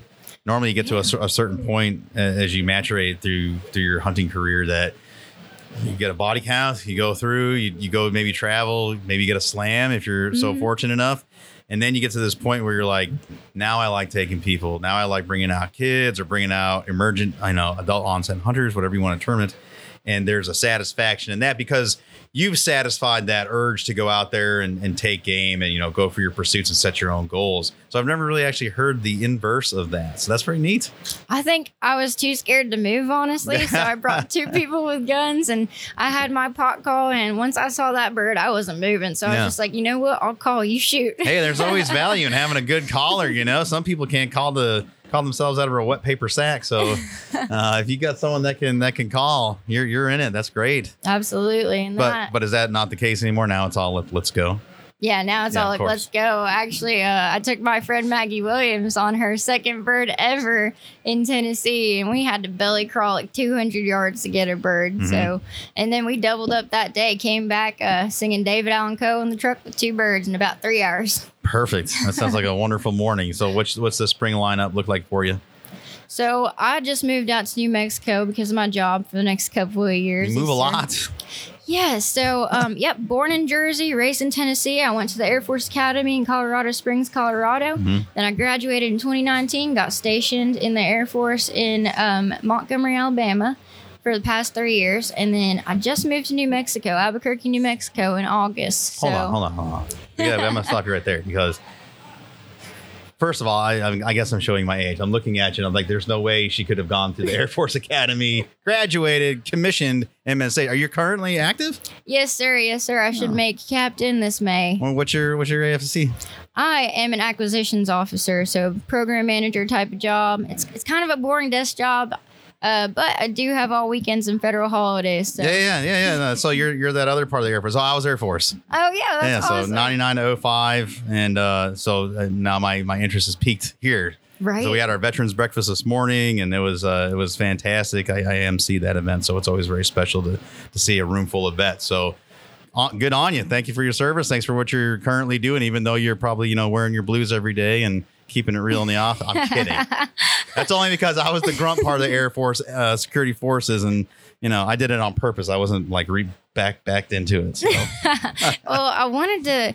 So my again, my dad's my best friend, and because he did army, we sat down to talk about college, and Mm. they were like, "What do you want to do?" I was like, "I want to join the military," and Dad goes, "What branch?" And I was like, "Dad, I want to join the army, just like you." he talked you right out of it. Yeah, he did. He Good said, for him. Uh uh my daughter's not going army. He said, Quality of life. Yes, exactly. He said Mhm. Air Force treats you better. In the Navy, there's two ways to die: you burn to death and drown to death. And Army sucks. Like, okay, Air we Force love is. we love the army and the air force uh, god bless it was born from in 1947 so we you know certainly we know where our, our lineage is but um yeah that's awesome so how i guess being at full time like how do you move around so much like eh, for for your hunting pursuits and stuff you just Oh man, quick hitters on the weekend yes. because i know how I'm- much leave you get and you don't get that much It's awful. I'm a, I'm a weekend warrior. Yeah. I, I on Monday through Friday, I go to the gym before work. I hit work. I come home, cook dinner. I go to bed. I don't do anything during the weekend. Then Friday, I just hightail it in my truck to the closest area to go hunt something or fish something.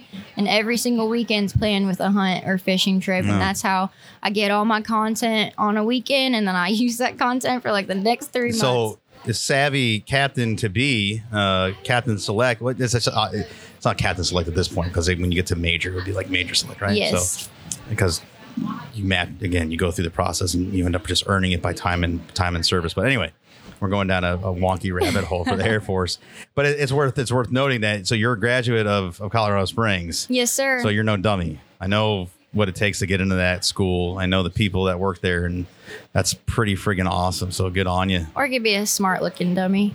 that is one of the hardest uh, educational institutions to get into. And it's Oh, like man. it is the best of the best, and like that's that's pretty impressive The stuff. And you're in a great spot for hunting. So now you got to get yourself north to to clear or someone up there, and they always need probably what you do for a job, so you can really like step the the pursuits up. Uh, being stationed in Alaska, Oh my gosh, I want to do that so bad. you need to go to your orderly room and like, listen, we need to update this dream sheet. Here's where I need to go. The only thing is, Alaska doesn't have turkey, so I don't know about that one. I would yeah. visit for sure. I think I would trade a couple of years of being stationed in Alaska and getting some lifetime hunts out of the way, and then have the rest of my days to you know gobbler chase. But hey, you do you. That's that's true, but I don't know. I'm I'm gonna hustle enough to where I can Yeah. go visit every Good for you, man. That's awesome. So, um, with that, so you, you're, you've all, I started asking. This is how we got down that rabbit hole of the Air Force. So, so you're is that Mount Home? What's No, what's uh sir. what's in um Kirtland? Air Kirtland, that's right. There's Yeah. three Air Force bases over there, but Yeah. I'm at Kirtland. very good. So, what, what's your spring going to look like out there? Oh well, I already went scouting. I went to White Sands and did like a little 30 minute photo shoot thing or whatever. And I was like, all right, seen enough. Let's go scout for turkeys. And I found 12 longbeards. I'm not saying where, um, but they're all Merriam. So probably a couple turkey hunts in in New Mexico. Um, usually when I lived in Alabama the past three years, I'd start in Florida and just move my way up the United States. Um, as the turkey season took me uh, to try to, to chase my slam. But this year it's going to be a little bit more difficult. So I might fly out a couple times to the southeast, but definitely going to be hunting New Mexico, probably Colorado, Oklahoma, and Texas for turkeys. And then I've got a couple planned in Kentucky, maybe Missouri, maybe Alabama. I've got my lifetime license. I capitalized on that. yeah, while I was smart there. move, no doubt. Yeah, uh, I'd love to hunt to hunt Tennessee every year. I'm from from Mm. East Tennessee, so I just have to do it. So basically, what that'll look like is I'll sit down and I'll plan my season and I'll figure out my budget and and what I'm gonna spend on conservation efforts with my licensing and my airplanes and and. Uh, my, my boyfriend's my best friend and he drives everywhere. So I honestly, like at Mm. the beginning of the season, I drop all my stuff out with him so I could just fly and we can knock it out and he travels and meets me. That's a good support system. That's awesome. He's that's awesome. great. And you guys, you know, story tell all the way through, and that's that's a good time too, and it helps put what we do and what you do out there for for people to enjoy, and hopefully, you know, continue to do it in the in a right, responsible way, and, and impress upon people how great our community is. Absolutely. And then another question you asked in the beginning before we went through the rabbit hole is why NWTF? Why am I excited to be yeah. here? Let's let's wrap it up there. NWTF is my favorite show. Yeah. And it's all about the networking. You're in a building with so many like minded people. Hmm. I've made so many lifelong friends from coming here. It, it helps conservation like immensely. It helps you find places to hunt with people. um, it's really good to have connections in every state, and I learned that through the military. Hmm. Anywhere I go, if I break down in my vehicle and I need need help in the military, or through people that I meet through shows like NWTF, I can call somebody. I can have somebody help me at. Yeah. any point. That's a very common theme through these conversations and talking with vets and in particular there is that that likeness of that, that camaraderie and that that esprit de corps that comes with being a veteran active duty or, or out and then being a turkey hunter right? There's that association there's those logos. Yes, sir. as soon as i found out you're air force our instantly it, it start clicking we start talking about different things. I know the type of person you probably are and then you, you have the association with the nwtf so like you're a stellar person. You can come to my house and eat dinner and, that, and that's what's cool that. about this whole place is like you could do that with almost anybody out here. Just knowing that they're nwtf members yeah you want to come hunt let's go because i know you're probably a really squared away person a good quality person i know that your heart's in the right place and, and we take care of each other and this is the biggest family reunion we got Oh man, it's perfect. And I'm a huge, huge advocate for women and children in the outdoors. So meeting these little kids that are looking Mm. Yeah. up to me and, and doing my little mouth turkey cough. Here, I'll, I'll show you. Go ahead. Gilbert, look at this here. This is what we were talking about earlier. She just rolled it over.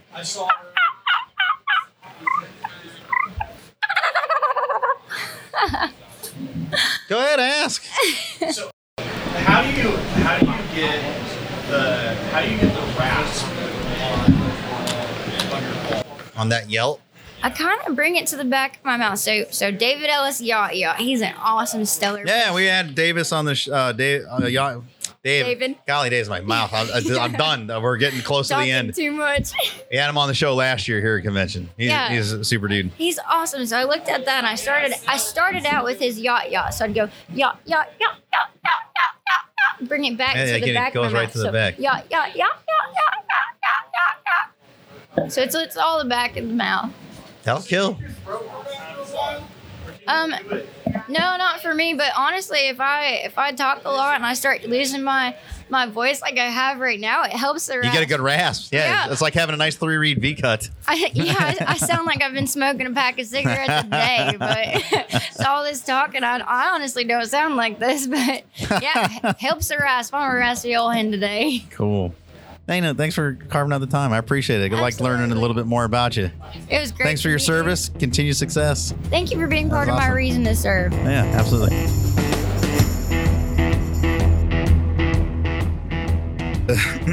have have people not get intimidated by a microphone. Some people just clam right up.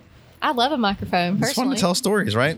Maggie Williams joins us on the program now, and we draw closer to the end of day three of this here NWTF Convention and Sports Show. It's nice to have you. Thanks for carving out the time. We're gonna, well, Nina uh, key- keyed up a a story we're gonna get into about a 200 yard belly crawl for turkeys, which is cool. Oh, yeah. But I need to know first how uh, Miss Arkansas. Uh, found her way to the NWTF uh, sports show and convention and turkey hunting and everything that it uh, that it is and represents. So before I was a pageant girl, I was a duck hunter. Oh. I grew up. I love duck hunting. I'm from Northeast Arkansas, and so I grew up hunting public with my dad. And whenever I was about a freshman in high school, I said, "Okay, this turkey hunting thing sounds pretty cool." Um, and if you're from Northeast Arkansas, you know that the turkey population is slim to none. Yeah. So I was in ag class one day and I was recruiting some guys I went to school with. I said, Hey, I, I want a turkey hunt. Let's let's turkey hunt. And someone said, Well, my grandma has a Christmas tree farm. We will turkey hunt at her place. And I was like, you know what? Done. I'm there. So there was four of us. And like the Hunting the Christmas tree farm. hunting the Christmas tree farm. Now hold on, I gotta ask because details are important to me in the storytelling. Okay. Is it an actual balsam Christmas tree farm, or is it that Southern arborvitae white cedar Christmas tree farm? Y'all shave them into Christmas trees. I'm going to be totally honest with you. I was only on the forester team in It- FFA for like two days. it's okay. I'm just I'm being silly. Keep going. Okay. so- Christmas tree farm turkey hunt. We're at the Christmas tree farm. We're turkey hunting, and I'm a freshman in high school. And it's me and three other boys from my ag class, ag mechanics, I think. And so, anyway, long story short, we all duck hunted. It was our first turkey hunt together. And so, like the duck hunters we were, I wish I had a video of it. it. I'm looking back, it's priceless.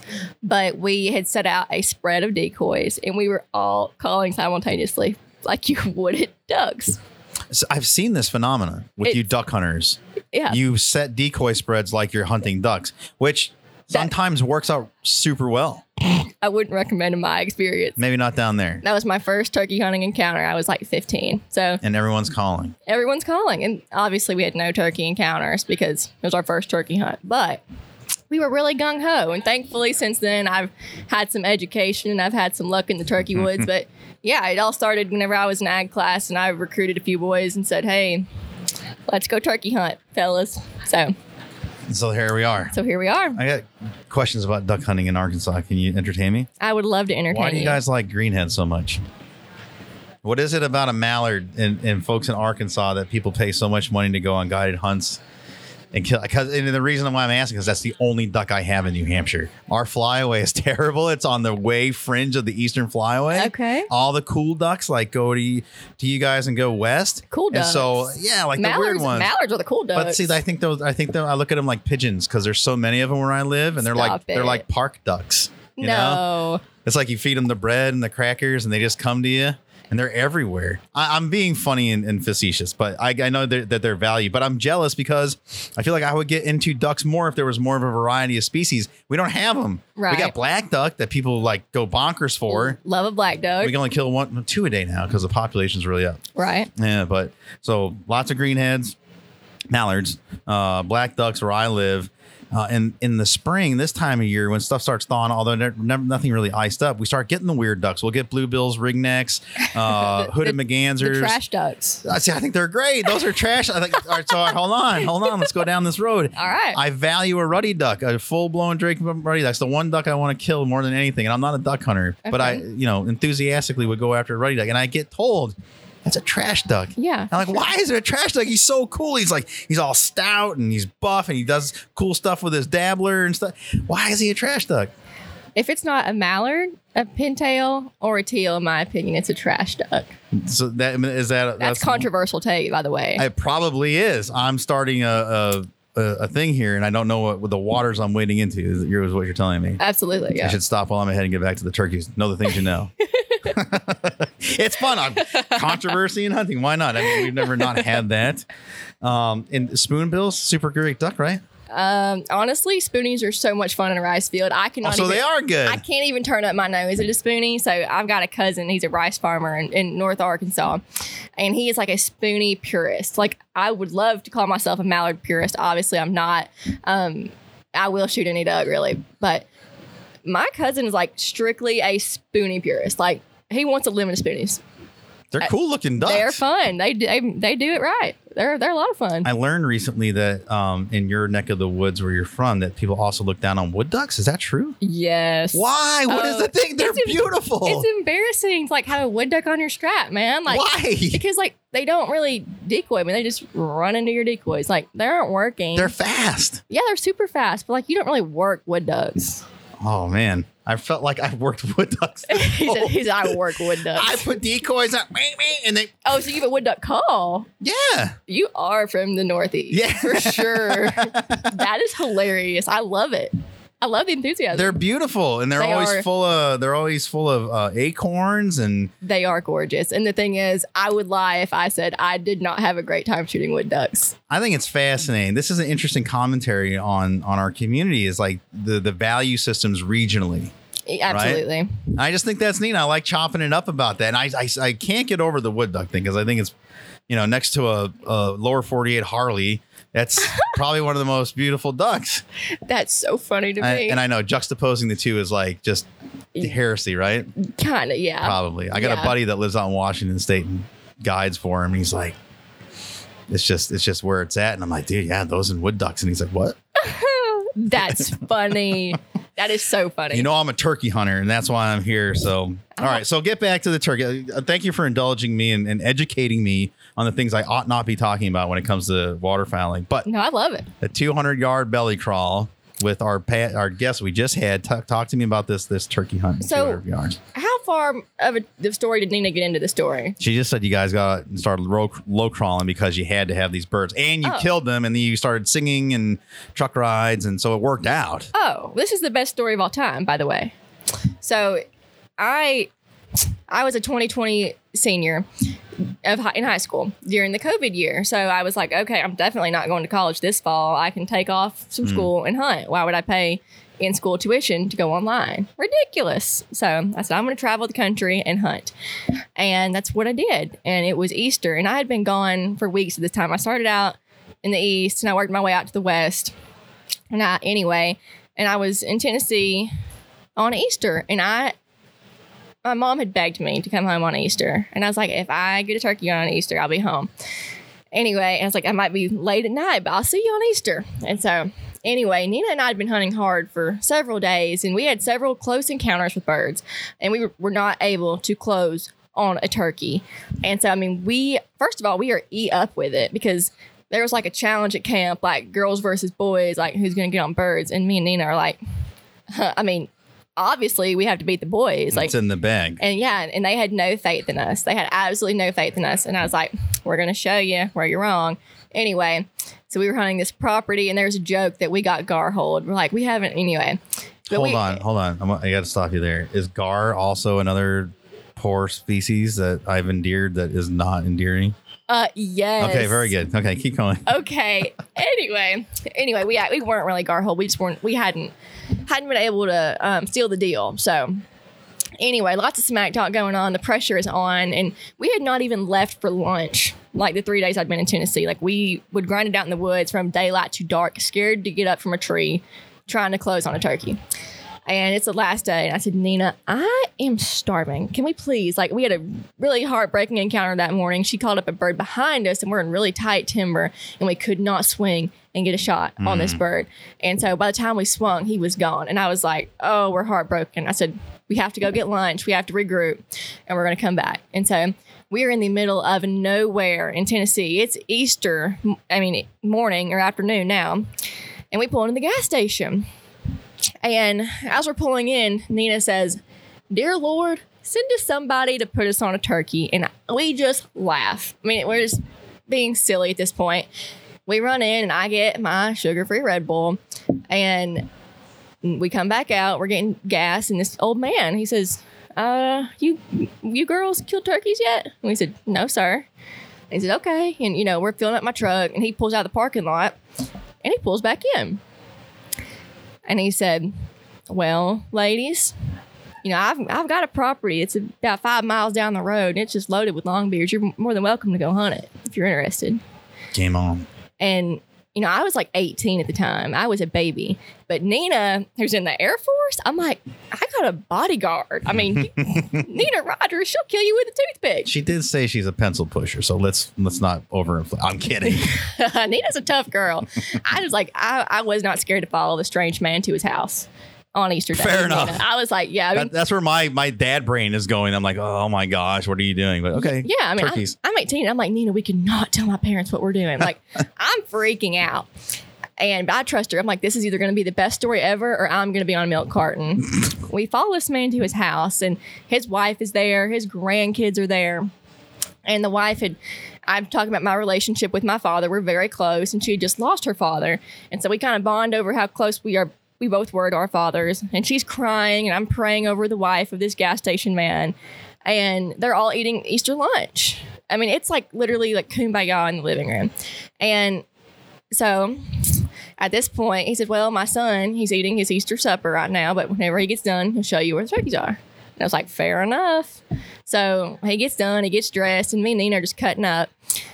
And we get suited up. And he's like, All right, girls. He said, We're going to give it our best shot. So we pull up to this field. Sure enough, there is a long beard, but we have to like belly crawl 200 yards. And Nina, like I said, military trained. And me, I'm like a scrawny, five nine hundred fifteen pound sopping wet 18 year old girl. Like there is nothing athletic about me. But I will, I'll go hard for a turkey. Sure. So I am like belly crawling, trying to keep up with Nina Rogers. I mean, golly, make me feel like a chump. So like the pressure was on. And we belly crawl around this tree line and like we're calling up this bird and he pokes his head around. And Nina can see it before I can. He says, shoot him, Maggie, shoot him, Maggie, shoot him, Maggie. I said, not yet, not yet. And this hen, she is like at this point four steps away from me. Like she like she's about to bust me any second. And as soon as I see that red head, I pull the trigger and I kill this long beard at probably six steps. I mean, he was so close you could have grabbed him. Mm. And so that was after our 200 yard belly crawl. And I mean, we are excited. We are ecstatic. We are freaking out. I'm like, it's an Easter miracle because we were just beat down. And we're like, okay, wow, I can't believe, you know, it's the last day I, I can make it home for, you know, Easter supper. And the son of the gas station man was like, well, we aren't done yet. Need to kill a bird. And I was like, bro, do you turkey hunt? Like, no, like I, after he just put me on turkey, I'm like, this is, it's hard. I mean, you don't just kill two birds in one day. Like, schedule it like that. You know what I mm-hmm. mean? Like, yeah, we're gonna hunt hard for sure, but that's just really ambitious. You know, it's 2 p.m. He's like, we can do it, don't worry. So we go back out to where we've been hunting before. And anyway, we we've got this strange man in my truck. I mean, we are singing like all the words of Sweet Home Alabama. He is vibing with us. I mean, we're having the best time ever. And he's like, I feel like I've known y'all for years. We hop out of the truck, we set up, and I'm not kidding. We're sitting for maybe 10 minutes, just listening. All right. And we hear a Tom strike up, and we're like, You're kidding us. You're literally kidding. We're being taunted at this point. And we're like, Let's just sit here for a second. And so we're waiting it out. And I'm not kidding. This bird comes running. I mean, we barely yelp at him, comes running in. And Nina is like a 20 gauge, and she snipes this bird at 75 yards with a 20 gauge running full speed at us. And so I'm like, my jaw's dropped. I'm like, American sniper, Nina Rogers, just first of all, just dropped this bird at Yeah. 75 yards, sprinting, amazing. And then we're like freaking out. We're like, wait a second. We just doubled with a gas station man, son. Like, we don't even know this guy on Easter Sunday. And we have no service. We're like out in the mountains of Tennessee. And we're like, this guy could have killed us. But the only thing that died was two long beard turkeys. I mean, we freak out. It was the best day ever. And I mean, that man got a Christmas card from me that year. Oh, that's good. It was awesome. Well, at least uh, your story ends well, and uh, there's consistency in what we've been talking about with our community being trustworthy. That if So someone knows you're a turkey hunter and they're looking to help, and and especially you know the tens of thousands of people in this building, you could do that with probably any one of them, which is fantastic, and that's what we love about it. It's a very special community. And we always like to say, you know, the good Lord threw us a bone because Nina was like, Yeah. send us somebody to put us on a turkey. And he was like, sure enough. There it is. Uh, wrapping it up here. Uh, real quick, uh, noticed uh, your association with uh, our sponsor of the uh, one of our sponsors of this here program, Bass Pro Shops, um, and great supporter. Obviously, what's your association with them, and then and what are you doing with them uh, during this convention? So I am working with Bass Pro Shops. I- We are currently working to improve their women's line and their she line. So I've been Cool. I've loved been loving giving them feedback, and we're going to try to make the best female products on the market. And Yeah. I'm just very blessed to represent them and travel to places like the NWTF and support the best in the business. It's been great. Right on. Well, we certainly appreciate uh, all their support from uh, the major gifts to you know our humble little podcast that we have here to be able to storytell and that support. So um, awesome, man. Well, it was great to meet you. And I appreciate you know setting me straight in the waterfowl world. I won't look like such a such a muggle as it was when I talked to my duck hunting friends about the things I value over there. And, and Oh, apparently, Gilbert, uh, I, I'm out on the gar as well. I'm a, I'm a trash everything. Yeah, I That's me okay. too, Hey, man. I mean. I mean, no one's really a mallard purist. There, were- there was one other thing I wanted to run past you while I had you, and I, I, I've lost it. Something about being trash. Yeah, yeah, yeah. Something I, something I value that is definitely probably worthless. Apparently, Possums. I love possums. So possum possum memes. Do you like possum memes? I like possums. Uh, you know, as a, you know, as a critter. So I send possum memes like on a daily basis to my friends. I, this is a thing. Possum memes. yes, You're yeah. a wealth of knowledge in 15 minutes. This is fantastic. Life what is a- happening? It's okay. It's a possum, and it says "Life is a tornado," and I'm the cow spinning around for cinematic effect. Like this is what I send to my friends in the morning. Like, "Good morning from Is that Maggie." cat eating? Is he eating cat food? Yeah, but there's like a ton of possum memes. Oh my gosh! Like it's just funny. Like imagine a good morning Have message. you ever touched a possum? uh, yes. It's like the softest fur, especially when it's prime. A lot of trappers. So here, back to my consistency of appreciating trash animals. Possums are often maligned in a trap set because the people, a good trapper is like, ah, it's just, it's not worth my time, and just wrecked a good set. But it's the some of the finest fur out there. A big possum guy. They're great. I love it. I think they're cool critters. Maggie, it's nice to meet you. Thanks for chopping it up with me. Thank you It was for very having entertaining. me. Well, this was a ball. I love it. Good stuff. Same time next week. Yeah, let's do it. Safe travels. Enjoy the rest of the show. Thank you.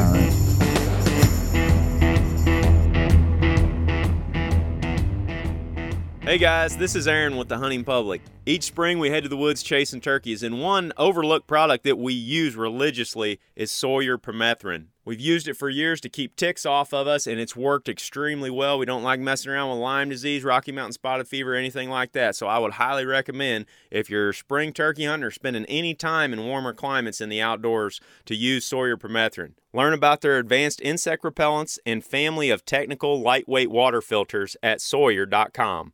Under the visionary leadership of founder Johnny Morris, Bass Pro Shops and Cabela's is leading North America's largest conservation movement. Their partnership with the National Wild Turkey Federation is a match made in heaven for hunters across America. The Save the Habitat, Save the Hunt initiative continues to be a resounding success, with more than $6 million provided for conserving wildlife habitat, recruiting more hunters, and opening more access to hundreds of thousands of acres across the nation. To learn more, go to basspro.com/conservation. Hey y'all, I'm Jason Hart, founder of Nomad Hunting Clothing. Nomad is proud to be a supporting sponsor of the National Wild Turkey Federation and their podcast hosted by my longtime buddy Fred Berg. At Nomad, we're bringing simplicity and authenticity back to hunting. Whether you hunt to escape your hectic work life, for locally sourced organic meat, or to socialize with friends, to uphold your favorite family traditions, we're with you and we do the same. At Nomad, we understand your gears and investments, so our products are engineered and priced for every hunter, tested in the real world, and designed to last. Hunting is in all of us. Nomad is with you.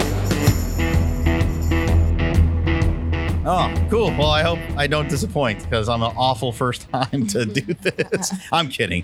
Uh, Aaliyah Gardner joins us now here on the program. Again, working towards the end of day three, a very exciting day three. The electricity continues out there, all the excitement. Um, fair to say, photographer, photog, videographer. Your work precedes you, and you're also here with Camo Retro, which I told you when you came in off air. I have questions, uh, mostly about acquisition, but we can get down there later. I'm very curious about your skills, your talent, uh, particularly you know, uh, all wildlife shooting, but when it comes to turkeys and really just making artful uh, content, you know, and then what you know, a good eye is as, as far as shooting turkeys with a lens?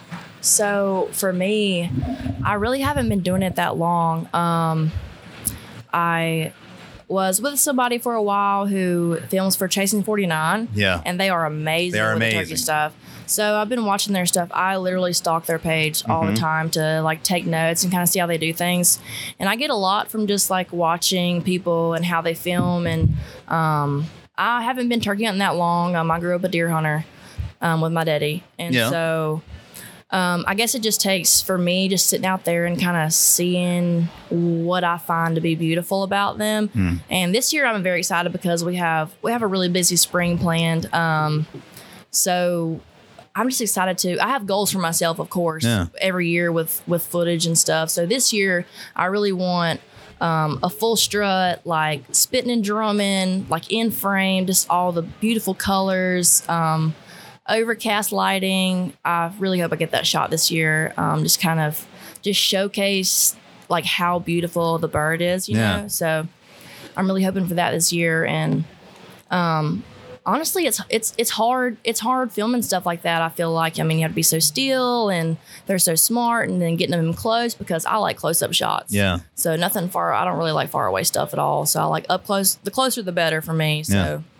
I love the tight shots the, where you can really like you can see the detail like on a, Mhm. you can see the the little tiny whiskers coming off of a hen's Mhm. hen and you know on every little wart and caruncle and you know you Mhm. can see the iris of the eye the, the, the, the sun hits it right you can see all those great colors in there around the pu- it's amazing It is. They are like they are something else. I remember it was I think two years ago I was hunting. I haven't been able to hunt this year just because of me doing content so much like full time now. Mhm. Um, the Lord has really blessed me with some opportunities this year, and I'm happy with that.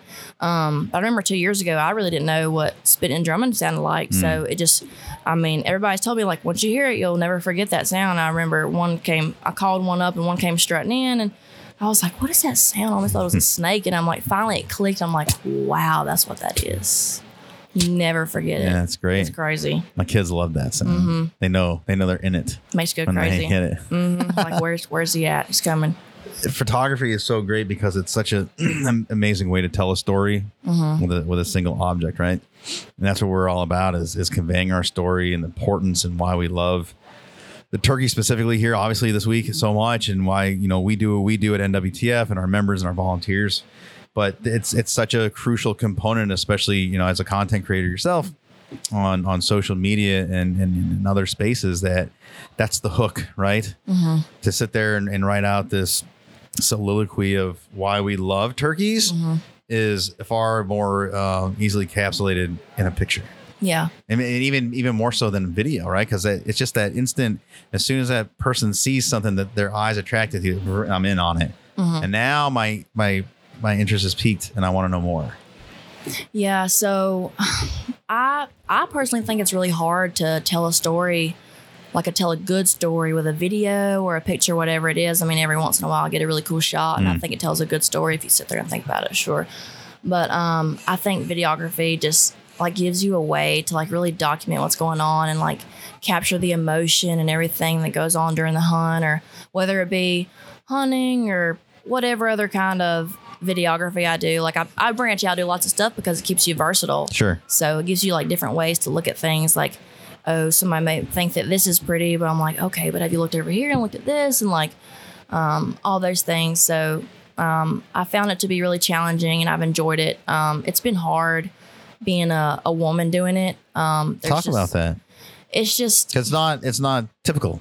no, it's not. It's not talked about enough, and I feel like um, there's so many like content creators, really incredible content creators out there, and I feel like there's not many women doing it. Let me back up and, and qualify that. It's not typical in this space. There's plenty of hmm female content creators in large part, you know, Not in the hunting out, industry, but in the hunting space. Yeah, there's more and more now. There's starting Yeah. to be some. I mean, I get messages all the time, like, "Oh, what camera gear do you use?" And I'm just, I try to give them as many pointers as I can because I remember what it's like to be in their shoes, like Yeah. wanting to do something, not know anything. So, um, What was the what what was the thing that pushed you into it? How how young were you when you figured out this is what you wanted to do? Well, my daddy used to film their hunts like in Texas and stuff. Really? So he's all we've always talked about it. He always used to watch his old videos and stuff. And um, he's always been good on the camera. Well, a few years ago when I first started turkey hunting, like I said, I didn't grow up doing it because he's not huge into it. Yeah. But um, I went down to South Georgia and we hunted with some buddies down there.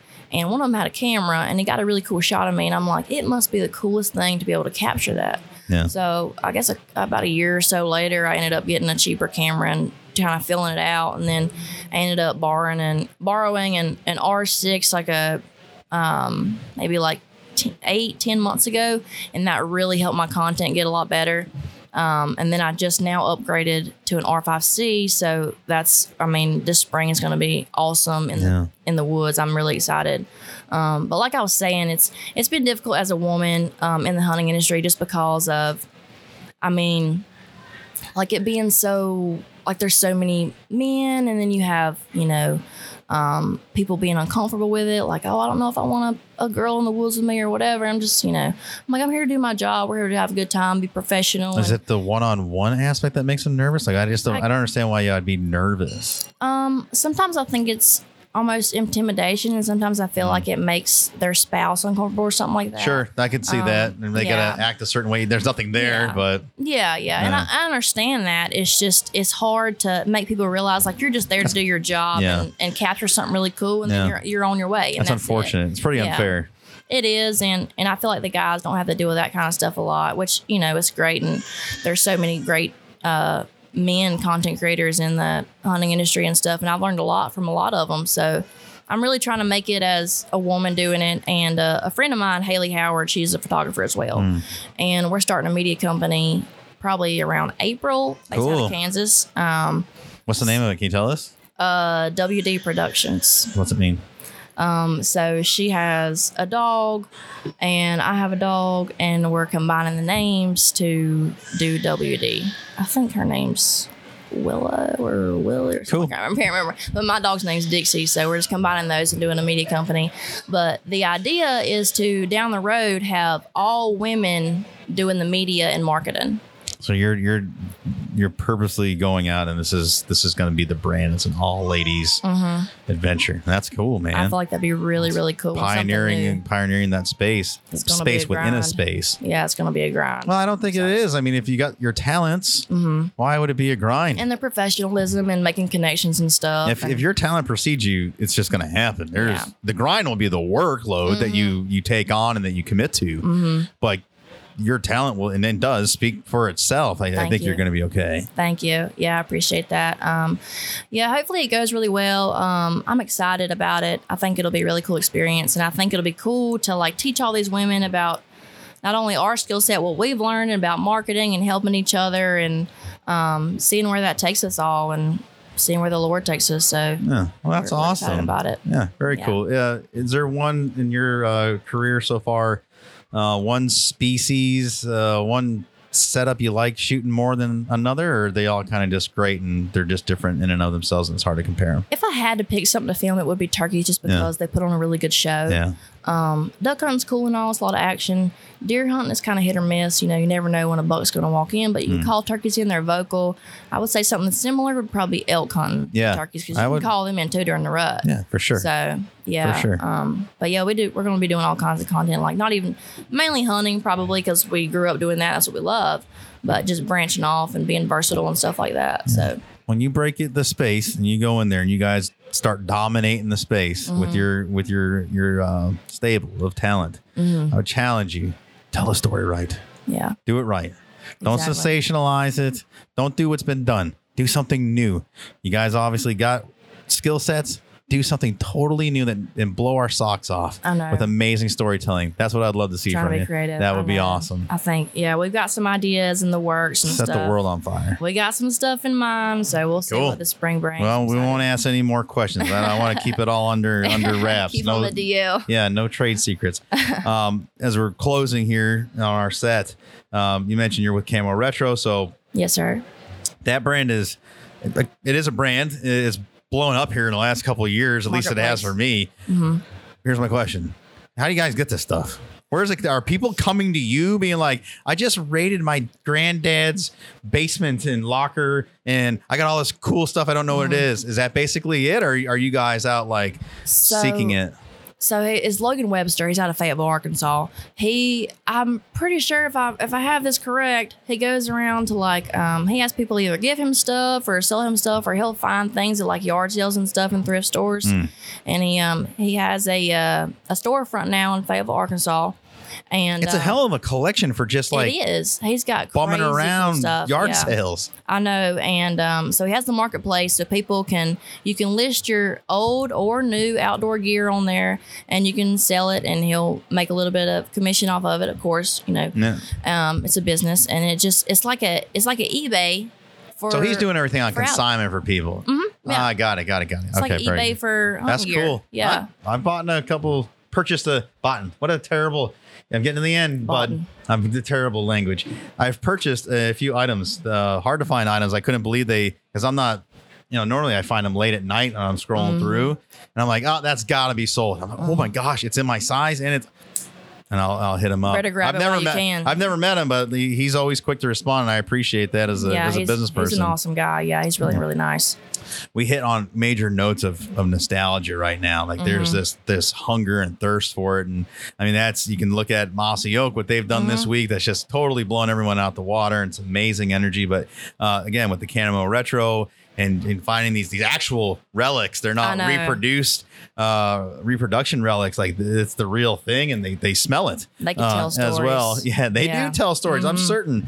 Uh, I think that's and I well I know that's what um, the Hayes brothers and Mossy Oak are going to do with that Mhm. best, and you know some of that other stuff. There's going to be plenty of stories. Yeah, completely. It's amazing. So They're making history. and they need talented uh, people to photograph it and, and be videographers to tell that story as well, right? Exactly. Yeah, maybe get hooked up with them. That'd be awesome. What's uh what's been the greatest thing so far of your convention? Hmm.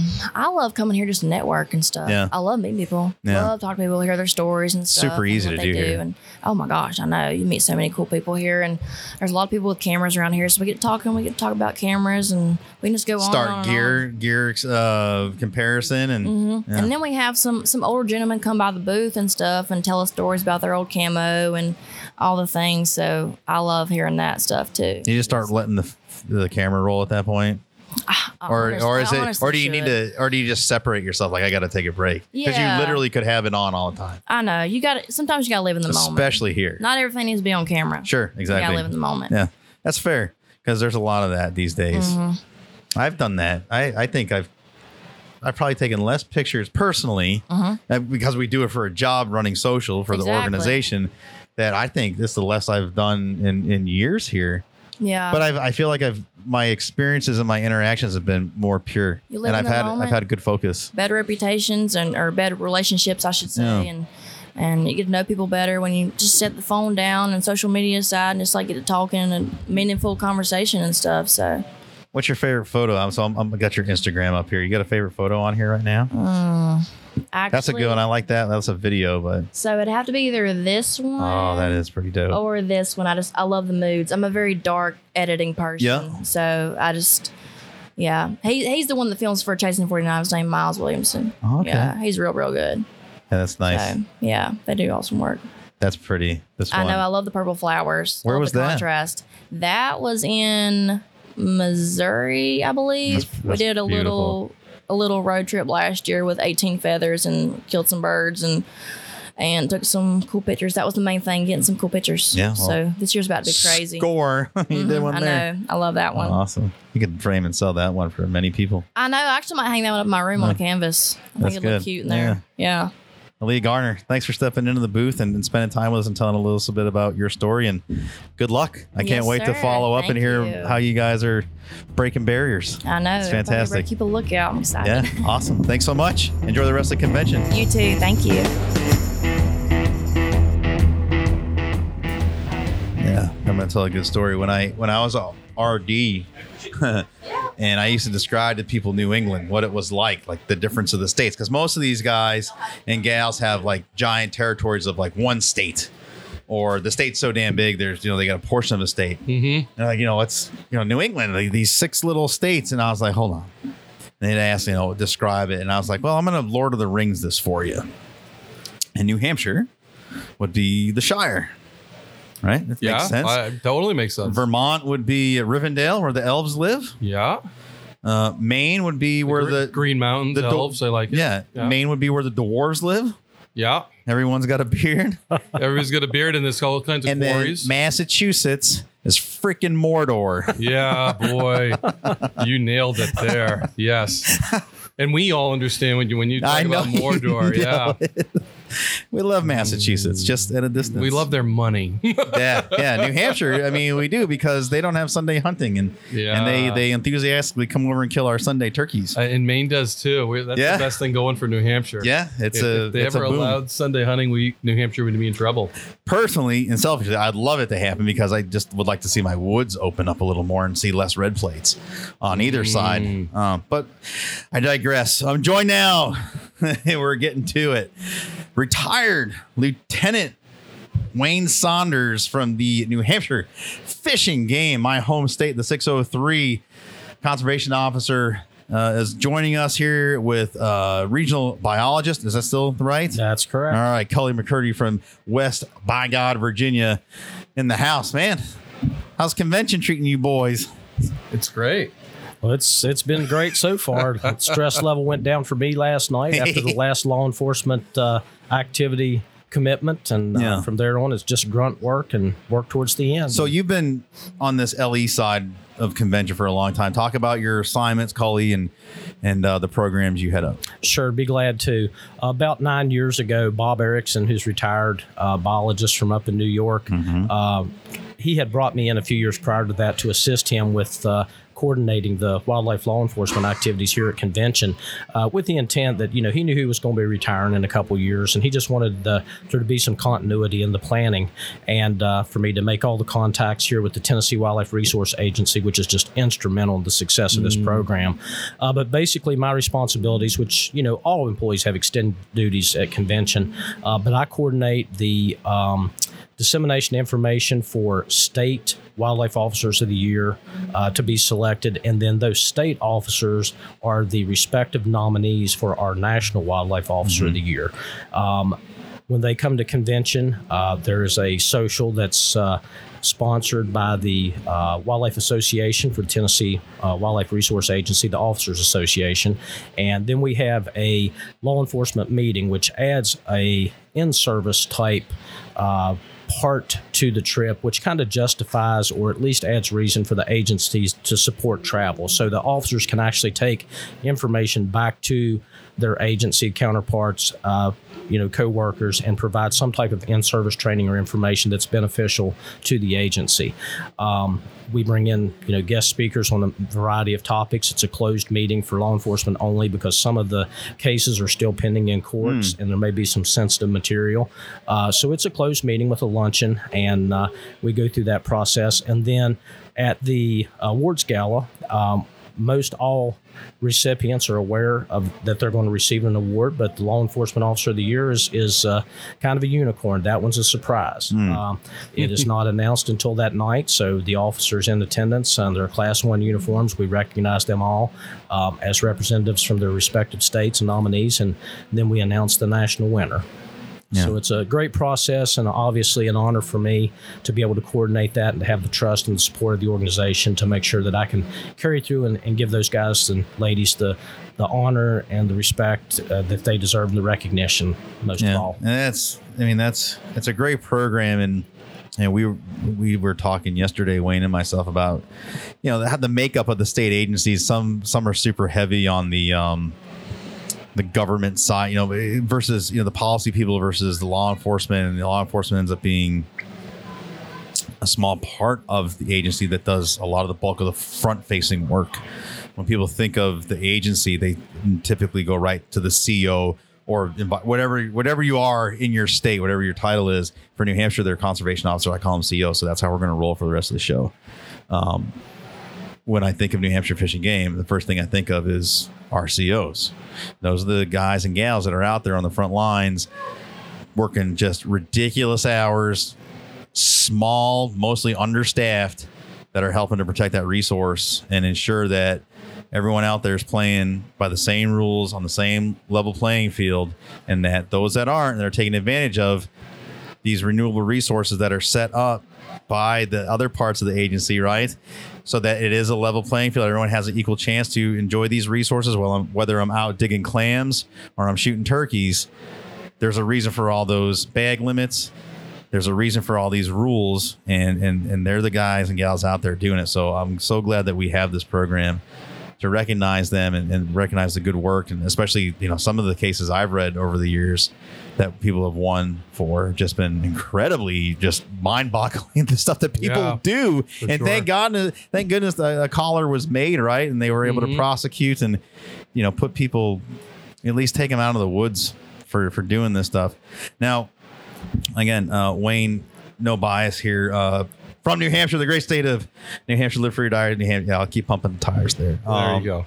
I like well, look, it. I'm, I'm we're in Tennessee. I mean, we're headquartered in South Carolina. I don't get a, a lot of time to you know, really dote on my my lovely state, the Granite State. So it's nice to have. We'll keep it up. Then. Yeah, yeah, for Well, sure. Very proud New Hampshireites. um, there's your resume is, is extensive. Your story is amazing.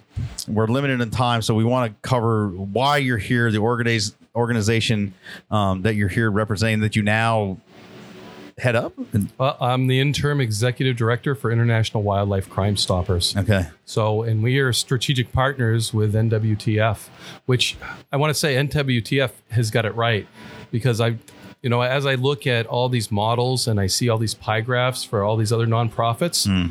they miss law enforcement. And I, I and this has changed since then. The Rocky Mountain Elk Foundation. I walked into a, a, fundraiser for them, and they had their pie graphs out there, and the, the, the guy that was running it says, uh, you don't seem happy. And I'm like, I'm not happy because I like, look at your pie graph. And he's like, what? Well, look at all the land we've, you know, saved. Look at all the biologies we've done. And I said, well, you can do all the biologizing you want. You can save all the land, but there's a important piece of the puzzle that's missing, and it's law enforcement mm-hmm. because nothing can be successful without law enforcement. But it's, it's, it's, it's a puzzle. So Sure. you, you need those other things as complements well. the other. Exactly. Yeah. And that's that's why it works in North America because that's our model. Right. But a lot of nonprofits don't consider that law enforcement. They figure the state's going to do everything that they need to be mm-hmm. done. Mm-hmm. And let's face it, we all know that the states don't do everything because they can't. Budgets go up, budgets Yeah. go down, officers go up, officers go down.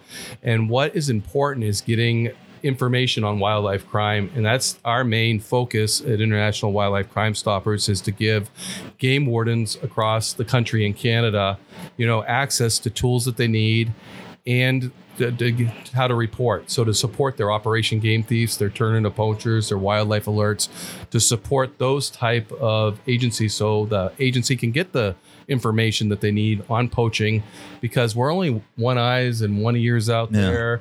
When you multiply that with sportsmen and women, uh, that quality, the people that can report and give you that information, man, that's the quality cases are made on information and It feels like that kind of reporting, right? Uh, citizen reporting. It's almost, at least in, in, in my estimation, it's different than like, you know, some people say, "Oh, you're snitching," right? This is this the simple simpleton way of pointing it. You're snitching. Well, I'm not snitching on the the jerk at the end of my road that speeds past my house every day. Uh, conservationists, sportsmen, and women, when they see wildlife violations, it's it's an affront. It's an assault on the the senses. It is to know that you just committed a, a flaw, uh, a penalty in the in the woods or on the waterways for something that we hold so dear and work our tails off to maintain, and we give our our our license dollars to participate in that, and then we step it up and have more skin in the game by joining organizations like the NWTF, and then we give Mhm. more, and we show up to banquets. Like that's not that's that can't be without um, being recognized. So like when you when you say Operation Game Thief and, and programs like that, it's di- it, it- it's just different. I don't know how else to say it. It's like the simpleton way of saying it, and it's and it's the right thing to do. I mean, it's always the right thing to do to report on law breaking, but it's in in this instance, I feel like people shouldn't look at it as a I just ratted out someone in my neighborhood. Like, no, you took a person who was who was taking advantage of something that that you can't get back. Like you know, with the poaching, you know, some of these grotesque poaching cases that have been out there. That some of them are just they, it's crazy to me. The amount of, of animals they kill, destroy, wanton waste, all this stuff, and just for the the thrill of pulling the trigger in, in most cases. Um, you can't get that back, man. It's not like they stole a TV from Walmart. You can recover it. Insurance covers it. You, you get the property Right. back, and someone goes and you know gets a misdemeanor, whatever it is for shoplifting. Like you, pull the trigger, it's dead. It's never coming back. Like this is, I mean, for me, it's more serious. And maybe my bias is showing, but uh, these these programs should be supported enthusiastically so uh, by sportsmen and women because we have a vested interest in it. It's our, it's everyone's resource, but we are the proprietors. We are the ones that are out there actively working to manage and having skin in the game. And, and most of us that take a field spring and fall, and you're out there in the winter months, like you should you should care. Yeah, absolutely. I, I you know, see something, say something, and it could be anonymous. That's the beautiful Yeah, thing about that it. is- you can that's a great call up. point. We just got a tip. Uh, you know, I don't want to. It's a recent tip, but uh, from a bartender that overheard a conversation. Really, and said, "I don't know if this is true or not, but this is the information I got." And two weeks later, they're doing search warrants on it, which is you know they confirmed some of that information, and they they were able to make a case, a big case. So because she heard something and she said something, and she was anonymous, so don't know the name. She's like, "I ten bar, and uh, this is what I heard. Don't know anything about it. Don't know the people, but here it is." in your experience, and you have great experience, what is has there been studies on like the psyche of these people? And I and I'm I'm, I'm serious. I'm not Yeah. being flippant because it seems like they're so arrogant in their acts, and especially with social media as such a platform of communication, they don't think twice about speaking life to their crimes at a bar. Like you just Mm-hmm. you know said they don't think twice about look what I just did on social media. Like there's a there's a pride and there's a psychosis in it. I, I don't know, man. It seems like it just doesn't it doesn't compute to me. It doesn't make any sense. Like if you did that and you're putting, I don't know. It's yeah, it's and so I think wild. you're, to me. you're right about the psyche because those are the people we can potentially catch. The the ones that want to brag, the Yeah. ones that want to show, the ones that don't mind talking about it and want to share.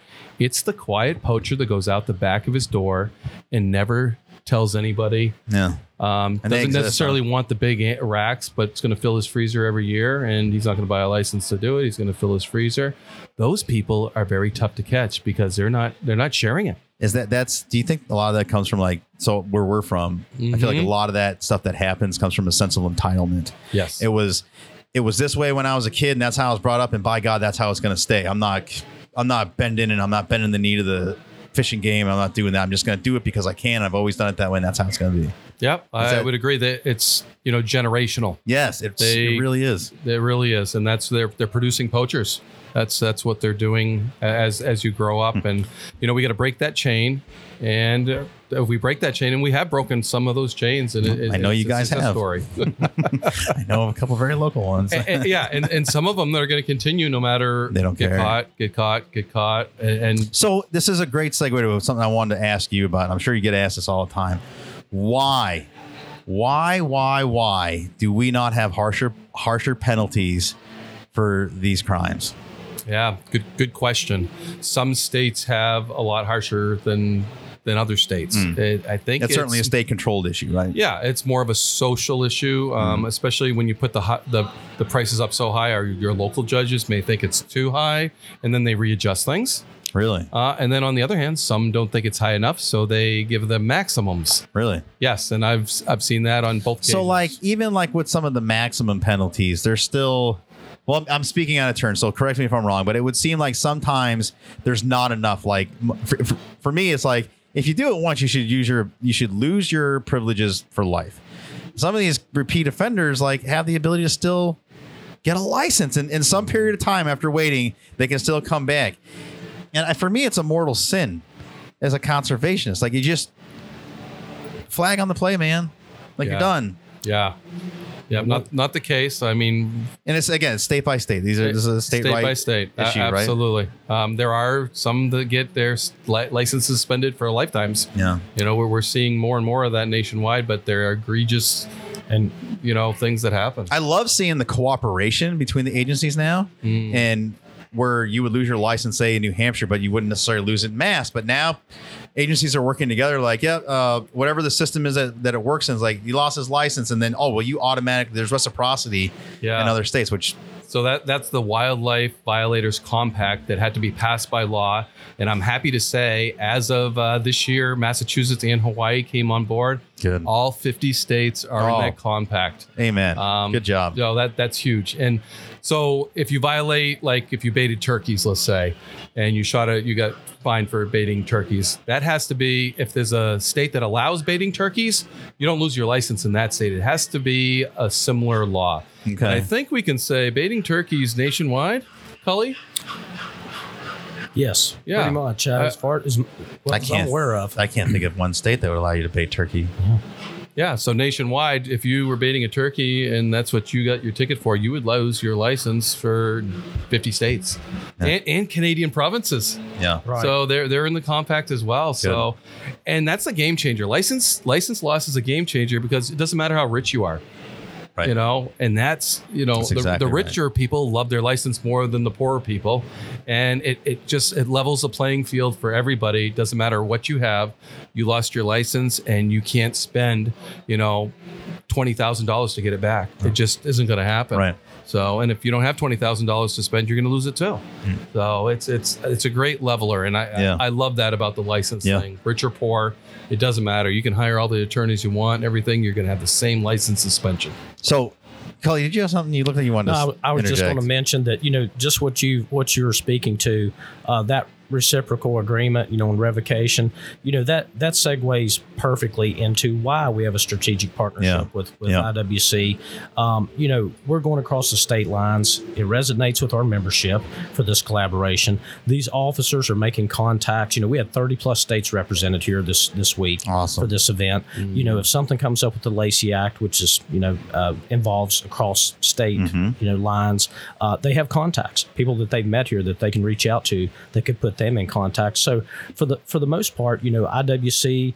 NWTF to a certain extent, we're a clearinghouse for these agencies to where they can reciprocate information and, uh, you know, and through our technical committee, you know, those laws on baiting, uh, you know, we have scientists, turkey project leaders from all of our states that, you know, share this technology, this information, the, the problems was associated with baiting, and it, you know, it all ties together really well. And, and that's why it's so important for us to have strategic partnerships like we do Yeah. with uh, IWC. Well, as per usual, NWTF leading the way, right? So, hey, what we say? yeah. That, Yep. That's awesome. And, and we need somebody like NWTF to lead the way to show by example. Look, look, look, look what you can do too. Mm-hmm. You know, and the Rocky Mountain Elk Foundation came on board and Good. you guys were used as an example. And I'm going to continue to use you as an example as the executive director. So, uh, you know, That's I'm just awesome. going to look look at what NWTF does, and you know, let's let's all row this boat together. And boy, we can do a, a lot together, more so than we can apart. Yeah, For sure. And what's great about, you know, our space is so much of this stuff is cookie cutter. It's repeatable. You don't have to be the first kid on the block to do it every time or reinvent it. And mm. once someone figures it out, it's like, okay, let's let's implement that.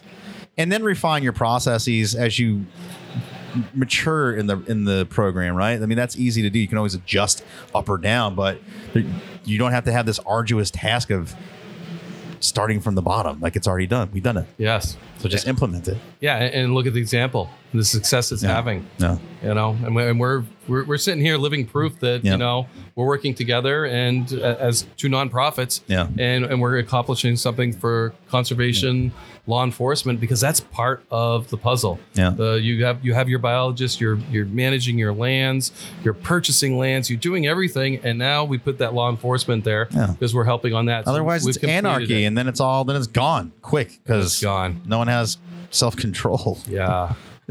it's human nature, right? And, and, you know, the best ideas that I ever had, I stole from somebody else. So, you know, to have other nonprofits look at this success and, There's, and there's nothing wrong with it. Tip Yeah. of the cap. Good Yeah, on you. exactly. Now we're gonna appreciate what you've done, and we're gonna do good things with it. It's, Yeah. it's amazing what you can accomplish when you don't worry about who gets credit. Yeah, who cares? You Put the ego in your back pocket, man. Let's let's move.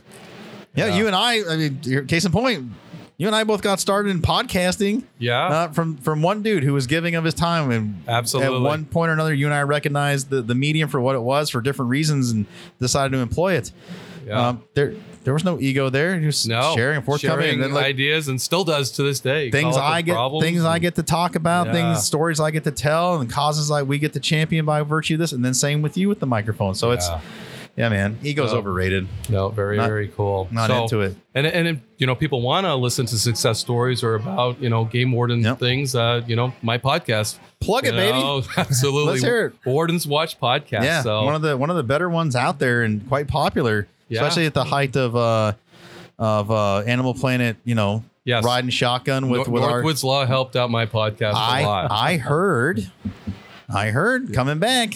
You, you heard it on my podcast too. Um, at least it was announced kind of by the Colonel. Was Is that where it was? Is that Yep, where it my- my hundredth episode? I had It's weaseled out. It did. Colonel Jordan was there and said, "Hey, they're coming back. They're doing some filming. Don't know where it's going to go, but um, and they have been back and they have done some filming. Yeah, yeah. And we don't know where it's going to go, but um, it may be back in the shoot. So we'll see. I love seeing the Granite State on, Yeah. on that. They do it. I, I feel like they do a good job with that program. Yeah. and it's done so much for our state too. You know, Fred, it, it's it's it's highlighted us. We have people coming to New Hampshire now because of Northwoods Law. Yeah. because they see the beauty, they see the ocean, they see the the, mountains. accessibility. You can be you can be skiing, you can be in the mountains Hmm. in two hours, or you could be at the beach in that same hour and a half, two hours. You can like hit it all. That's what's Pretty great about. New England. But there's no turkeys out there, so stop coming. Yeah. okay, I won't, I won't even talk about that. Okay, So I Well, made whatever Fred says. So I made that mis- I made that mistake years ago, and I pe- my volunteers would call you when I was already like, "Can you shut up? Yeah, yeah. Can you stop, man?" All of a sudden, I'm all, it's certainly not just me pushing it. Words getting around. No, Yeah. it's a it's a treasure. We are, I would say, a success story. Yeah, well, for sure. But we're like 10, 10 or 12 years behind, you know, the South, the West in, in our turkey restoration story and what we're living in, which is an advantage for us because we can see what's going on throughout the country with decline populations and, and working together with agencies and, and, and professionals like Cully, like we can head that off and not have to experience that in the Northeast. And I pray to God that that's the case and we're smart enough to get ahead of that and not have that problem. Uh, we got a good thing going up north. It's pretty awesome. One more uh, uh, LE question I want to I want to kick past you. Feel free to entertain it or not. uh, I have been very passionate and vocal, even when I was a, a, a commissioner for Strafford County in New Hampshire, about um, uh, finding legislators to champion uh, legislation to amend state constitutions to guarantee the right to hunt, fish, and trap. Now, I've heard from law enforcement contacts that that can be cumbersome for law enforcement because how do you implement that? So going back to the cookie cutter model, I understand it's 20 some odd states have their state constitutions amended to guarantee at least hunting and trapping, uh, hunting and fishing, trapping some. Why can't we just do what these other states are doing and implement it? Because they obviously have a law enforcement mechanism for penalizing, and that was this prof- a couple of professionals' concerns was if it's a right, I can't take it away from you. So if you're a habitual offender, how do we punish? I don't know the the legalese of it, but I'm curious if you have a thought on it. You don't have to answer if you don't want to. I don't want to put you on the No, spot. I, I think if 20 states have that already in place, that that those questions should have been asked, Right. should have been answered. So why not? Why not make it a right? I, I, I you know, My if- push- Think think if we didn't have the Second Amendment, where we would be today. Right. So my push behind this is right is is so much of this, and Cully can speak to this because he deals with this is based on social credit in so many states. Uh, It's at the whims of the public, and that eighty percent, however they view our community, can make or break. The second part of our two sentence mission is is the preservation of our hunting heritage. Right. So if if that is amended and that is a state right, you can't take it away. And, the, and then the, the, the 10% crowd that hates our guts, they can ballyhoo all they want and paint their mm. signs and stand outside of the state capitals, but it's in the Constitution. Right. Again, I'm not a legal scholar, but that's how I see it. Mm-hmm. And I think it should be championed. Yeah, one one of the things associated with that is, you know, we have a huge voice, but there's nobody worse at writing letters and contacting legislative representatives than hunters. We're terrible at it. We, we do a we do a terrible job. Yeah. And and yeah, your data's right. You know, it's just when these things come up, the antis they they they're organized and and that's Mm-hmm. what they do. They write letters, and if you know if something comes up on the East Coast, Because they're not is- hunting and fishing. Yeah, they're, they're, they're, that's all they're doing is and- writing and, you know, letters. you may They're have a- not doing anything but. They don't Yes. even work. yeah, you know, uh, we had a plan revision on one of the national forests that I worked on, um, you know, a few years ago,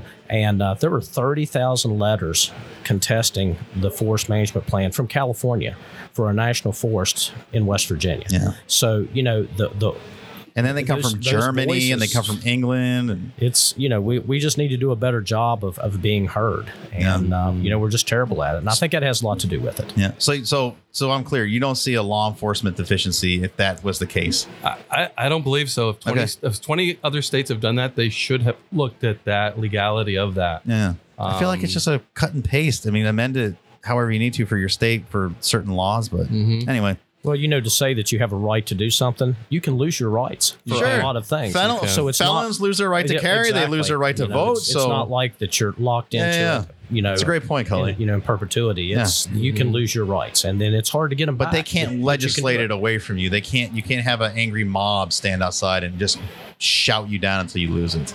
Right. Yeah. Guys, this is great. Yeah. I enjoyed it. We got to go. Our next guest uh, is sitting out there, so we're gonna get them in, and eventually I'm gonna pack this stuff up. Great conversation, and thanks, That's Kelly, so much. Uh, you know your your partnership and uh, the relationship we've built. I think is, is really important. Yeah. Just uh, coming down here and uh, yeah, I'm if- glad you're here, man. It's, it's good to see you. Yeah. And and have you representing. I mean, this is, is fantastic. That's yeah, great. uh, last thing I want to mention is obviously we mentioned uh, selection of our National Officer of the Year. Um, t- I, I would be remiss if I didn't acknowledge uh, the first female National Wildlife Officer of the Year that the NWTF has recognized, uh, uh, Officer Audrey Bush from uh, state of Arkansas. Awesome. So we want to congratulate her. Congrats. Um, what a what a credit to What a- what an aspiring young ladies officer, all across the country to Yeah. see what she because it was stiff competition Yeah. and uh, um, amazing resumes, but uh, you know, it's And, just and I an- sat next to her in our training and got to know Audrey a little, and she's outstanding uh, officer, and had a great conversation. And uh, Good deal. yeah, very humble lady, very awesome. very awesome. I'll have to look at her her package. I'd be curious to see how she won. That sounds Yeah. pretty competitive. Uh, definitely. Be glad to share that. Yeah. Maybe you can get her on to your. yeah. Well, well, we, Hey, wait, we will. No, wait. There's a line there. There's There you go. Wayne, we will we will definitely do this because there is so much more to uh, Oh, we just Lieutenant Wayne. Saunders that I'd like to bring to you. Uh, his his personal stories and um, you know what he's doing with Warden's Watch. He's got a kids book. Like he- retirement, man, chill out. It's been busy. Thanks so much uh, for being here. Thanks for what you're doing and continued success. Great. Thanks, Red.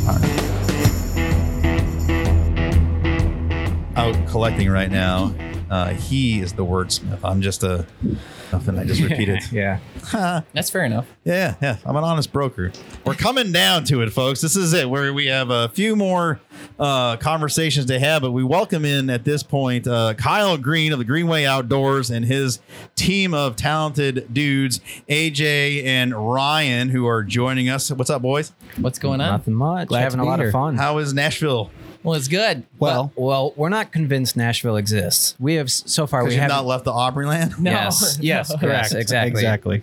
We everyone talks about the strip, but we have yet to see it. We, So- we enjoy it the way you do because I was up this morning about 5 a.m. and I'm seeing on Instagram your post. You're up at 5 a.m. Hell yeah. You and I were both killing it at the gym at the same time. while Four- everyone, everyone 4:15, else here was homie. sleeping. That's right. That's right. It was nice because typically Saturdays, uh, uh, a get after day for these, you know, some of these folks, they're either um, still in the condition they were a couple hours before 4 Mm-hmm. o'clock, or they're coming out of that condition trying to work it off because they got to go out there and work right Yeah. and get their day right.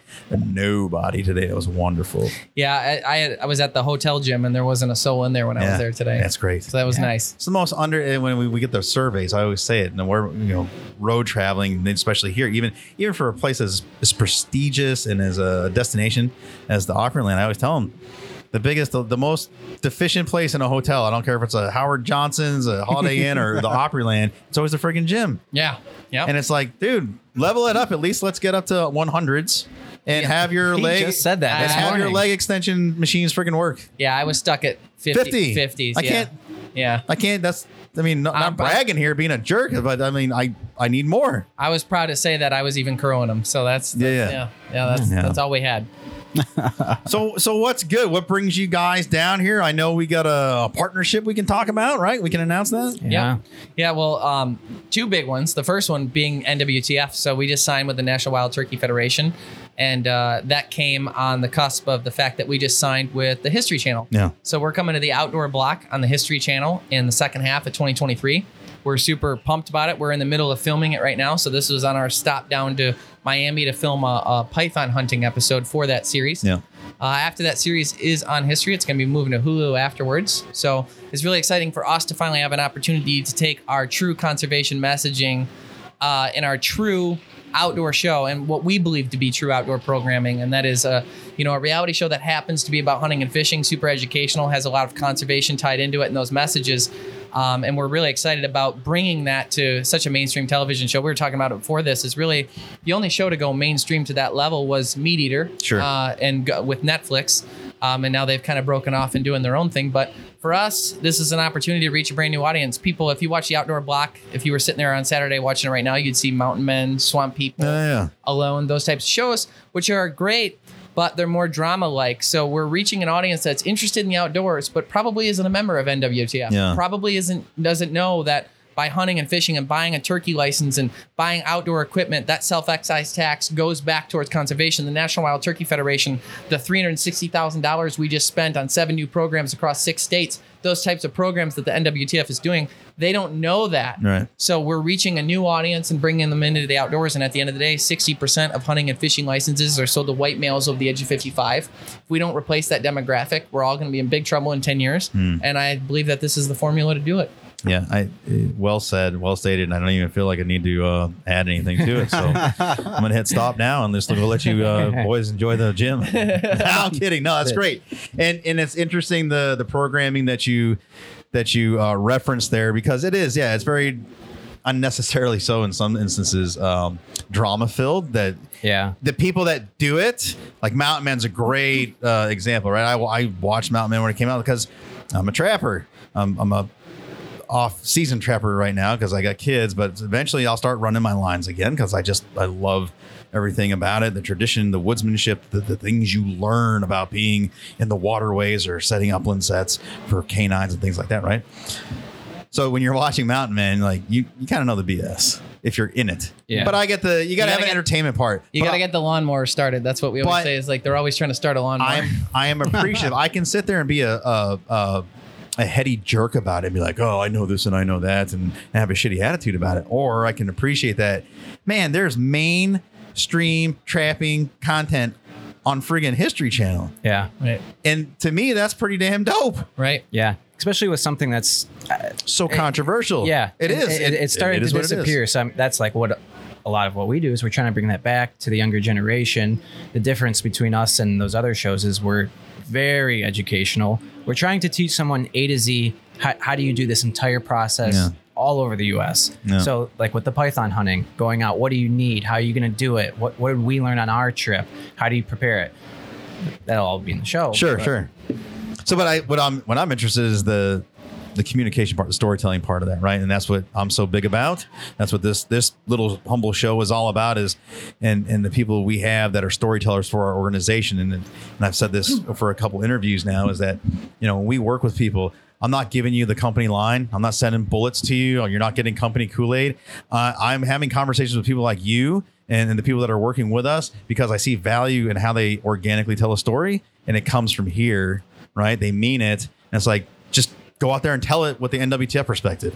Why NWTF or what NWTF does, work that in and do that the way you do to your audience because your audience is way different than our audience. I don't need to preach to the choir. We already got them people. They're already here because they want to be here. That's why you have tens of thousands of people in this this biosphere that we're in this this dome, uh, and that's why they come here and spend their hard earned money and save it. This is their vacation for a lot of people. Like they're not they're not going skiing in Aspen for for February break or for Christmas break. Like they're here with us. It's a family reunion. They love it. Tell me more about how you're gonna tell a good story, communicate the NWTF mission, and what conservation is versus preservation. Because eighty percent has a hard time deciphering between conservation, the use of resources, renewable resources, and why it's important to manage versus putting a glass bulb around them and preserving them forever and never using it.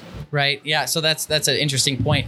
I if you look at the two different forms of outdoor content, you've got you've got the drama side, like we kind of talked Yeah. about, um, as far as what I would consider our competitors. But then you have outdoor media. You have the uh, outdoor networks that everyone's familiar with, and you have these kill shot, low production shows Sure. that have kind of perpetuated the audience that's already here. But in order to bring the new people in and actually tell a dynamic story, I will say this: I'm sitting next to the two most talented people probably ever in television, and I know they'll take that as a super humble. You're very consistent because I've seen I've seen you opine Yeah, about the very yeah, they they truly are the best. Thank God I saw it before anyone else did. Uh, but having them on the team and their passion for telling the story is, I think, it comes through the chemistry of the team, right? So we're all best friends. We all travel together. We all uh, we don't live together, but we basically do when it comes to the office. You know, if I make if I mess up something or I'm not telling a good story, they'll call me an idiot and tell me to do it again. So we have that chemistry that we can tell the story that way. As far as like tying that into the conservation from day one, we always talk about 60% of hunting and fishing licenses are sold to white males over the age of 55. We have to Mm. replace it. So in order to do that, we break it down in a super practical way for people that have never heard this stuff before. Frankly, I don't care whatsoever if one hunter or fisherman watches our show. What I want is everyone outside the Yeah. industry to come into That's it. I exactly right. So our content isn't for the hunter and fisherman. Yeah. It's for new people that might be interested Yep. in it. And so in 1960 in Michigan, the national the wild turkey was almost extinct. Yeah. But because of hunters' dollars, the National Wild Turkey Federation and the sale of hunting and fishing licenses and that self excise tax, now we have a huntable population. We never had that before. So every episode, because it's about a specific tactic for a specific species, we break down the conservation of that actual species in a storytelling platform like I just did Yeah. that makes it understandable for people. They're like, wait a minute. So if you join the National Wild Turkey Federation, you buy your hunting and fishing equipment, you buy a hunting and fishing license, all that money, there's more turkeys because you hunted. Wait a second. And Lord knows we might only get one. That's the, well, so know? that's the confusing part to them, right? They they have a hard time reconciling the the the the calculus on that. Well, and there's something deeper to that. I want to touch on this. Is it's an important point to me. Is the only people that truly care about the animals and truly put the money in are the people that treat them like resources. Now you can say what you want about that, but if they're not utilized like a resource, you care so much about what's in your refrigerator. The people that are like, "Oh, it would be nice if no one caught fish and killed them." But they're not actually out putting the funding in to make the sure the fish stocking eff- efforts are there, so more fish are there. If people weren't eating cows, and they're like, "Oh, it's so wrong you're killing cows," well, if we weren't eating them, they wouldn't be here. So they wouldn't be here at all. No, there's no You know what I'm value system there, so right? It, there has to be a value. So we really work to attribute that in our content, but doing it in a way that the production quality is higher than National Geographic. So when people watch it, they're like, "This is movie level quality." What a story and a connection. And the great thing about History Channel too is we do we're still able to tie our Bible verse into every episode with the moral lesson that we learned in the field. So it's good for the whole family and it's attainable for the whole family. Our competitors out there, the ones that have made it to mainstream that have done it, you know, there's a lot of swear words and, you know, beers and stuff like that, which I don't really have a problem with being around it, but for our content, we've kept it clean to the sense that it's good for the whole family to watch Sure. and that was really important. for us. Yeah. And it's more digestible to the people who aren't involved in the community because, uh, like like we are talking about, they've never they've never been around this stuff. So That's you right. need to make it as attainable as possible and easy to You process. got to process it. When you start using all the the lingo and you just start rapping like we're doing, uh, it goes right over their Yep. head, and then you've Yep. lost them in, in an instant. Yeah, and their their interest is gone. One one thing, especially AJ's really capitalized on us as our director with our cooking studio, is he's done a really good job of design helping me design these great recipes and directing these recipes in a way that it's like we have a beautiful state of the art cooking studio and we're showing people the field to fork. So you're actually seeing every episode whatever we got how we cook it. But we're not just throwing it on a grill and salt and pepper and calling it a day. We're doing like five star recipes that people are like i would die to try that at an expensive Yeah, cool. restaurant. And the whole point of that too is again bringing in those different audiences in a different way. And these guys as far as producing it you know it's it's it's beautiful in our studio and it, it makes it it makes it more official. It makes it something that people genuinely want to try and right now like covid kind of highlighted how weak our system actually is. Everyone thinks that america's completely stable and everything's safe. Now all of a sudden we see this and everyone wants to know where their food comes from. And and people are caring about where their food comes from in this organic push. So we've really capitalized on that market with that same audience that we're talking about who now are like well i want to keep chickens and i want to do this whereas a week ago they were a vegan you know? Yeah. and the science is out on that too that you know uh, clean organic venison buffalo you know moose turkey all these sorts of things Bear. are the yeah bear the, My man. as far as Got you. as far as good quality meat Fantastic. it's the best Joe. you can eat for your body It's insane. and eating head to tail, eating the organs and that, that sort of thing too. Yeah. And that's where I mean, you can live off that Whereas there's almost no plants you can live us- exclusively off of and get everything that you need. You're gonna get sick. Yep. Yep. You want to talk about bear? Yeah. Hit me, bro. Well, we were just in Maine a couple times attempting to get a bear, and uh, our fantastic partner out there, Chuck, uh, he made us some bear tacos. The first time I had had it, and um, it, it was a stellar. Yeah. Couldn't believe it. It had like this sweetness to it that I'm Yeah, like, yeah. oh, this isn't normal. Yeah. You hear bad things about bear. Right now, granted, we were eating uh, bear in Maine that had no access to water, and talk about good quality meat and the Yeah. fat on it and everything. Yeah, we're actually going to be going back in September again, hoping to to finally get one. But that's been Where are you guys hunting in Maine? Presque Isle. Well, you're going way up. Yeah. Yeah, close to Right up the there border. by uh, New at- Brunswick, eh? Yeah, Yeah, pretty much. yeah, the, yeah, the- yeah, yeah. Yeah, yeah. Pretty much cream. the tip. Good ice ice cream place there. Yeah. Yeah, go up the street to Fort Kent. So you know Yeah. the area. Yeah. I'm, I'm from New Hampshire. Oh, okay. So when you guys come know through, Chuck? give me a buzz. yeah, who, I don't know Chuck. I don't. I know. So I do You're my the first bear- person that doesn't know him, so it's good. Yeah. I Everywhere do- we go, they know him. I do my. Well, maybe. What's his last name? Uh, don't Chuck know. It- Ainsworth. Still don't know. yeah, yeah. no, It's I, okay. it, I I joke, but the, through the show system, uh, you, you know, you see these outfitters, so it's, it's possible. But I do a lot of my stuff in like the western central part, so Jackman, uh, Rangeley area, Eustis. It's a beautiful mountainous area on the western part of the state. Tons of bears, but lots of bears over there. And you're in Bu- blueberry country, Yep. uh, over there too, which adds to the sweetness of that meat. We were, It's we were insane. we were just there for a, a moose hunt as well. Yeah. Would you know remember where that was? Ah, no. And so it's Who'd you, you how'd you get it drawn? Did you get drawn, or was Yeah, somebody? yeah. You got it. Yeah, yeah. First year, first, First year. time. Yeah, it was- First year. time.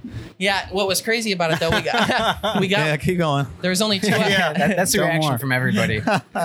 First try. No, I don't Good know why for you. everyone doesn't do it. Nah, it's just jealous. We got a all moose too. Yeah. Uh, but yeah, the, and it was for an episode. I like to think God was involved in that. But basically, Probably. this area, 1,600 square miles of paper company Yeah. land managed by the Department of Natural Resources. Well, in there, they have a big winter tick problem. Yeah. So what they're doing is it's an 80% mortality rate on moose. And this is a great conservation lesson too. And this is something we highlighted in the show. It's a good example of what you were talking about. So if we're looking at it and we've got 80% mortality rate, not because the ticks are passing disease. No, no, no, no. Because of blood loss. Bloodlet. That's how They're many vampires. are there. Yeah. So because of Have you that, seen pictures? Yeah, man. We yeah, I've seen the necropsies. It's it's horrible, and like, to that point, like New Hampshire's herd. When I moved back to New Hampshire, when I got out of the military in oh, um in 05, um, we were four to six hundred tags for the state, Okay. plus out of state opportunities. We're down to eleven. Whoa. Wow. Okay, and that's to maintain the hunt because if you take it away, it's hard to get it back. Yeah. See the New Hampshire bobcat. Yeah. Right. So I, go on. I, people have heard this questing tick lesson, but I want to hear from you. Yeah. So the um the the ticks are killing all of the all of the moose and the fe- Species specific, which is important to know. Yeah, and it, it- that is very important to know.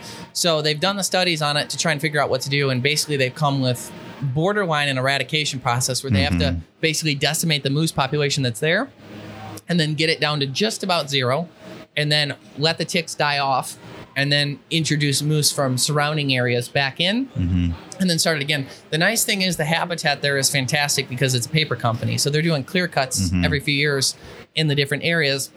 It's very well managed by the Department of Natural Resources there. The people we work with there at the DNR were, or they call them fish and game there, but they were IF and W. Yep, they were very, very nice people, and uh, they have a great thing going. But we were able to actually harvest a, a female moose, the biggest of the year so far, too.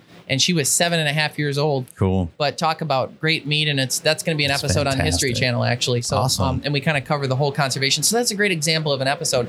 Now we are doing one with you guys too, which is Yeah. super exciting with the NWTF. So, what, what's that look like? Uh, so I only know a little bit so far. It's still in the process of being set up, but I know that we're going to be in Texas.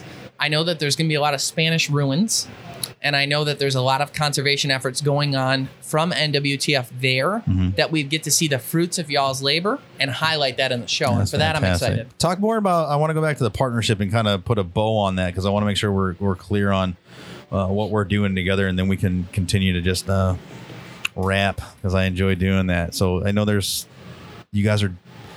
You tell me what we're doing. Yeah. So um, I don't want to get it wrong. I have an idea, but I don't want to say it wrong. So go yeah, ahead. it's a, it's actually pretty monumental too Yeah. because um, we had an opportunity too.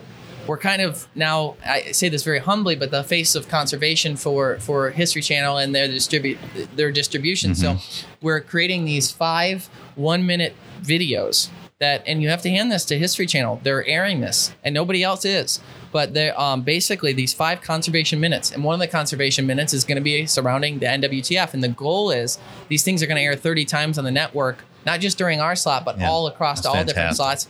They're going to air, and basically it'll be me hosting it. And the goal is to teach that audience a conservation message, a quick one, like I just did with Michigan on the, the wild turkey, and talk about something specific that NW, NWTF is doing, but not only what they're doing, then what the audience can do to further conservation. So it's actually the goal is to engage and then you know start up a whole new audience that's like, oh my gosh, that's important. Yeah. And uh, and so we're circling one of those around National Wild Turkey Federation that's going to be on History Channel, and we're going to film a few of them that you guys are actually going to be distributing on socials, and from there. We're going to be involved in a lot of you guys' dinners. We're going to be involved in your magazine. We're going to be involved in your socials. We're going to do a content creation with you guys, and and vice versa. We're kind of we're doing the same for you. So it's like a, a from a PR standpoint, the real goal is this, and I'll be very transparent with you. If we do well on history for this first run and we retain a high audience, then they're going to sign us again.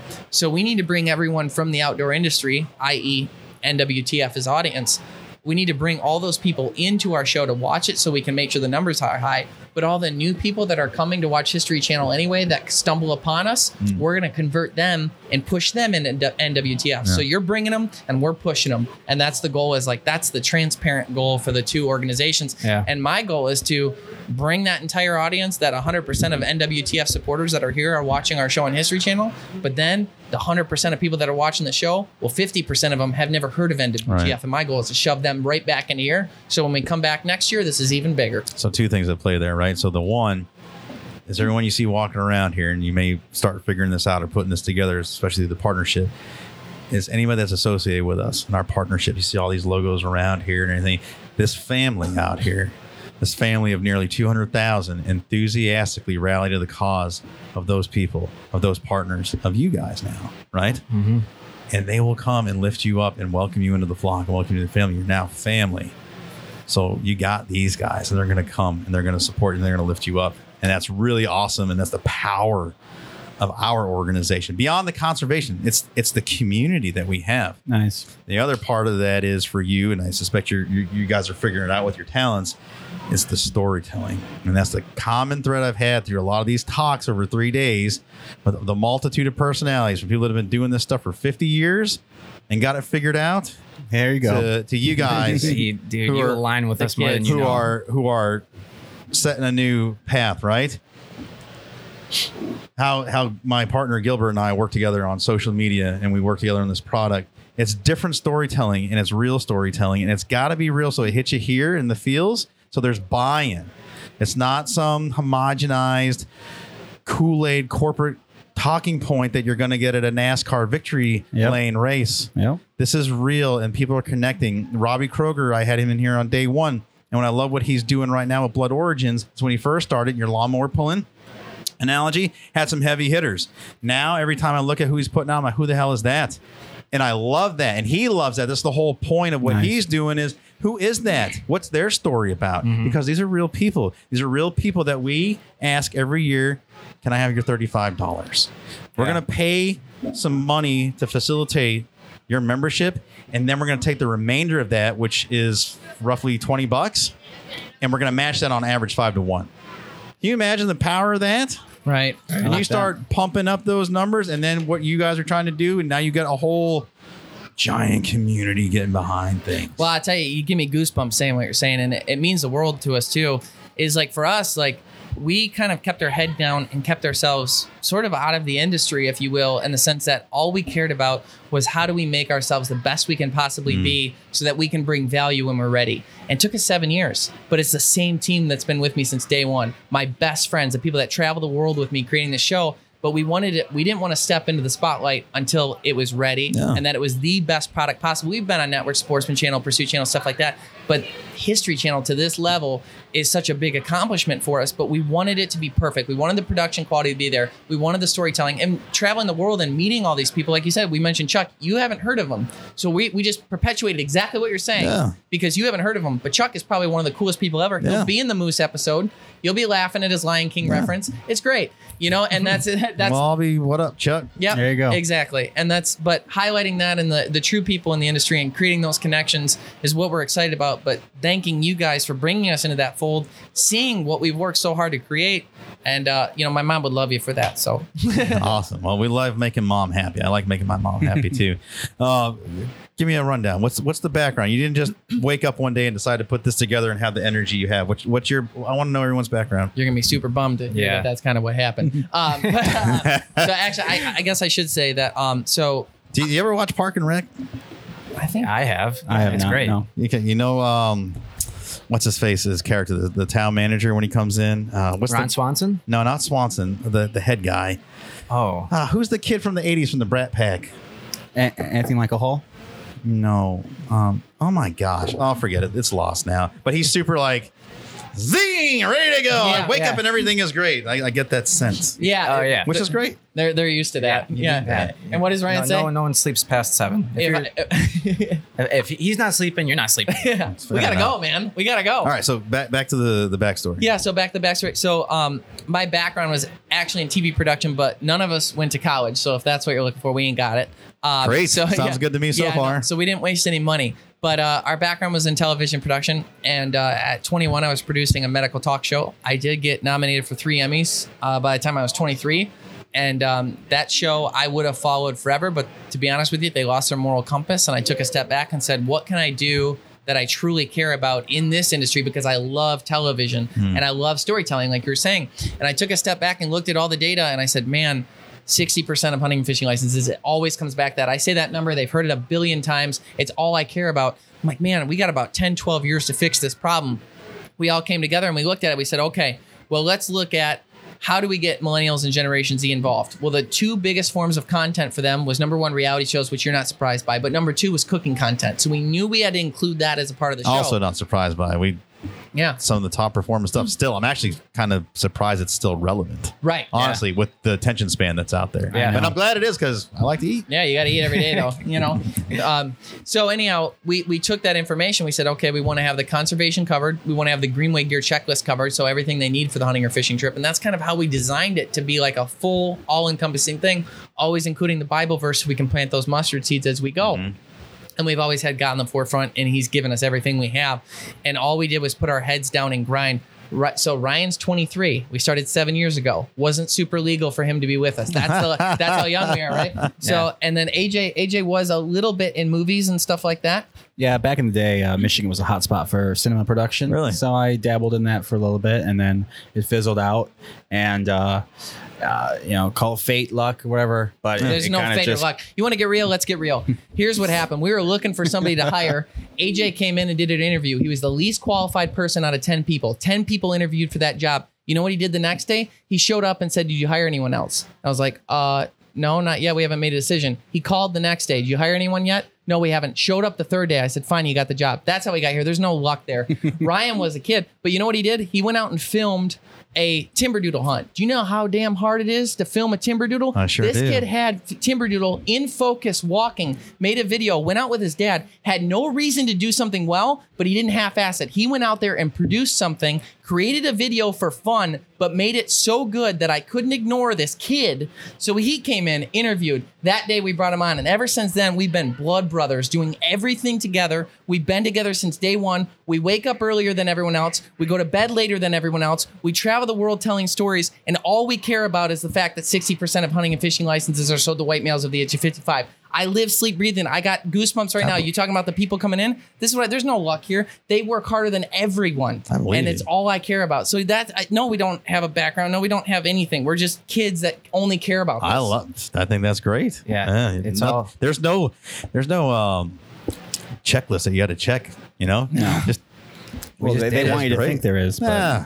Buck the system, man. Change the change the narrative. Well, that- That's kind of how we roll. It's Yeah. just we're all self-taught. We we figured it out. I mean, fake it till you make it, and that's what we did. We just every day we're just studying how to how can we make this better? How how can I film better? How can we just make a better story? How can our editing get better? And every year we do get better. You go upstairs To the point that we're on history. we happen to not have a project. You go up there, they're both Google. they're- You got to see this new thing we can get that can do this. This slider can go on that. If we attach this to the car, it's going to look like movies. And they're obsessive about improving every single day. and that was been that's our niche. It's like all we're going to care about is production quality because no one in the industry does. You look Yeah. at outdoor TV, no one cares about production quality. challenged. Like you said, you to call the NASCAR thing where everybody's my sponsor this, my sponsor that. Well, first of all, sponsors don't want that. The people that you see on the walls here, the ones you're talking about, and the people that we care so deeply about and have these relationships with, they want organic product placement so people want to watch the content, not feel like they're watching a commercial. And big networks won't accept garbage like that. Hmm. So that that's been our formula. And I'm even reluctant to even get this. You, you got me, but I got passionate and stuff like that. But I'm reluctant to be that way because even like History Channel, these other networks and stuff, hopefully they don't even see this, but they think we have a big team. They think it's a big team. We have to. We didn't lie. We just didn't correct them. They think we got 30 te- people on their team, like our competition that's on Yeah. bigger networks. We don't have 180 million Let dollars 'em invested in us, but we outwork everyone. You're you're rent free right there on them, right? 100%. Good for Yep. you. Yep. Well, I'm looking forward to it, man. I'm glad they have the passion, this clear passion, great energy. Uh, sounds like the talent is all there. So go do good things, man, and let God guide you the way He's guiding you because it sounds like uh, you got your stuff lined up. Well, we're grateful for you because you guys are, like I said, if we can bring the people in, we can bring the people in on this platform. But you guys are the ones that have to convert them into something that stays. You Yeah. guys work very hard at that, and we're going to be working with you too as far as content creation.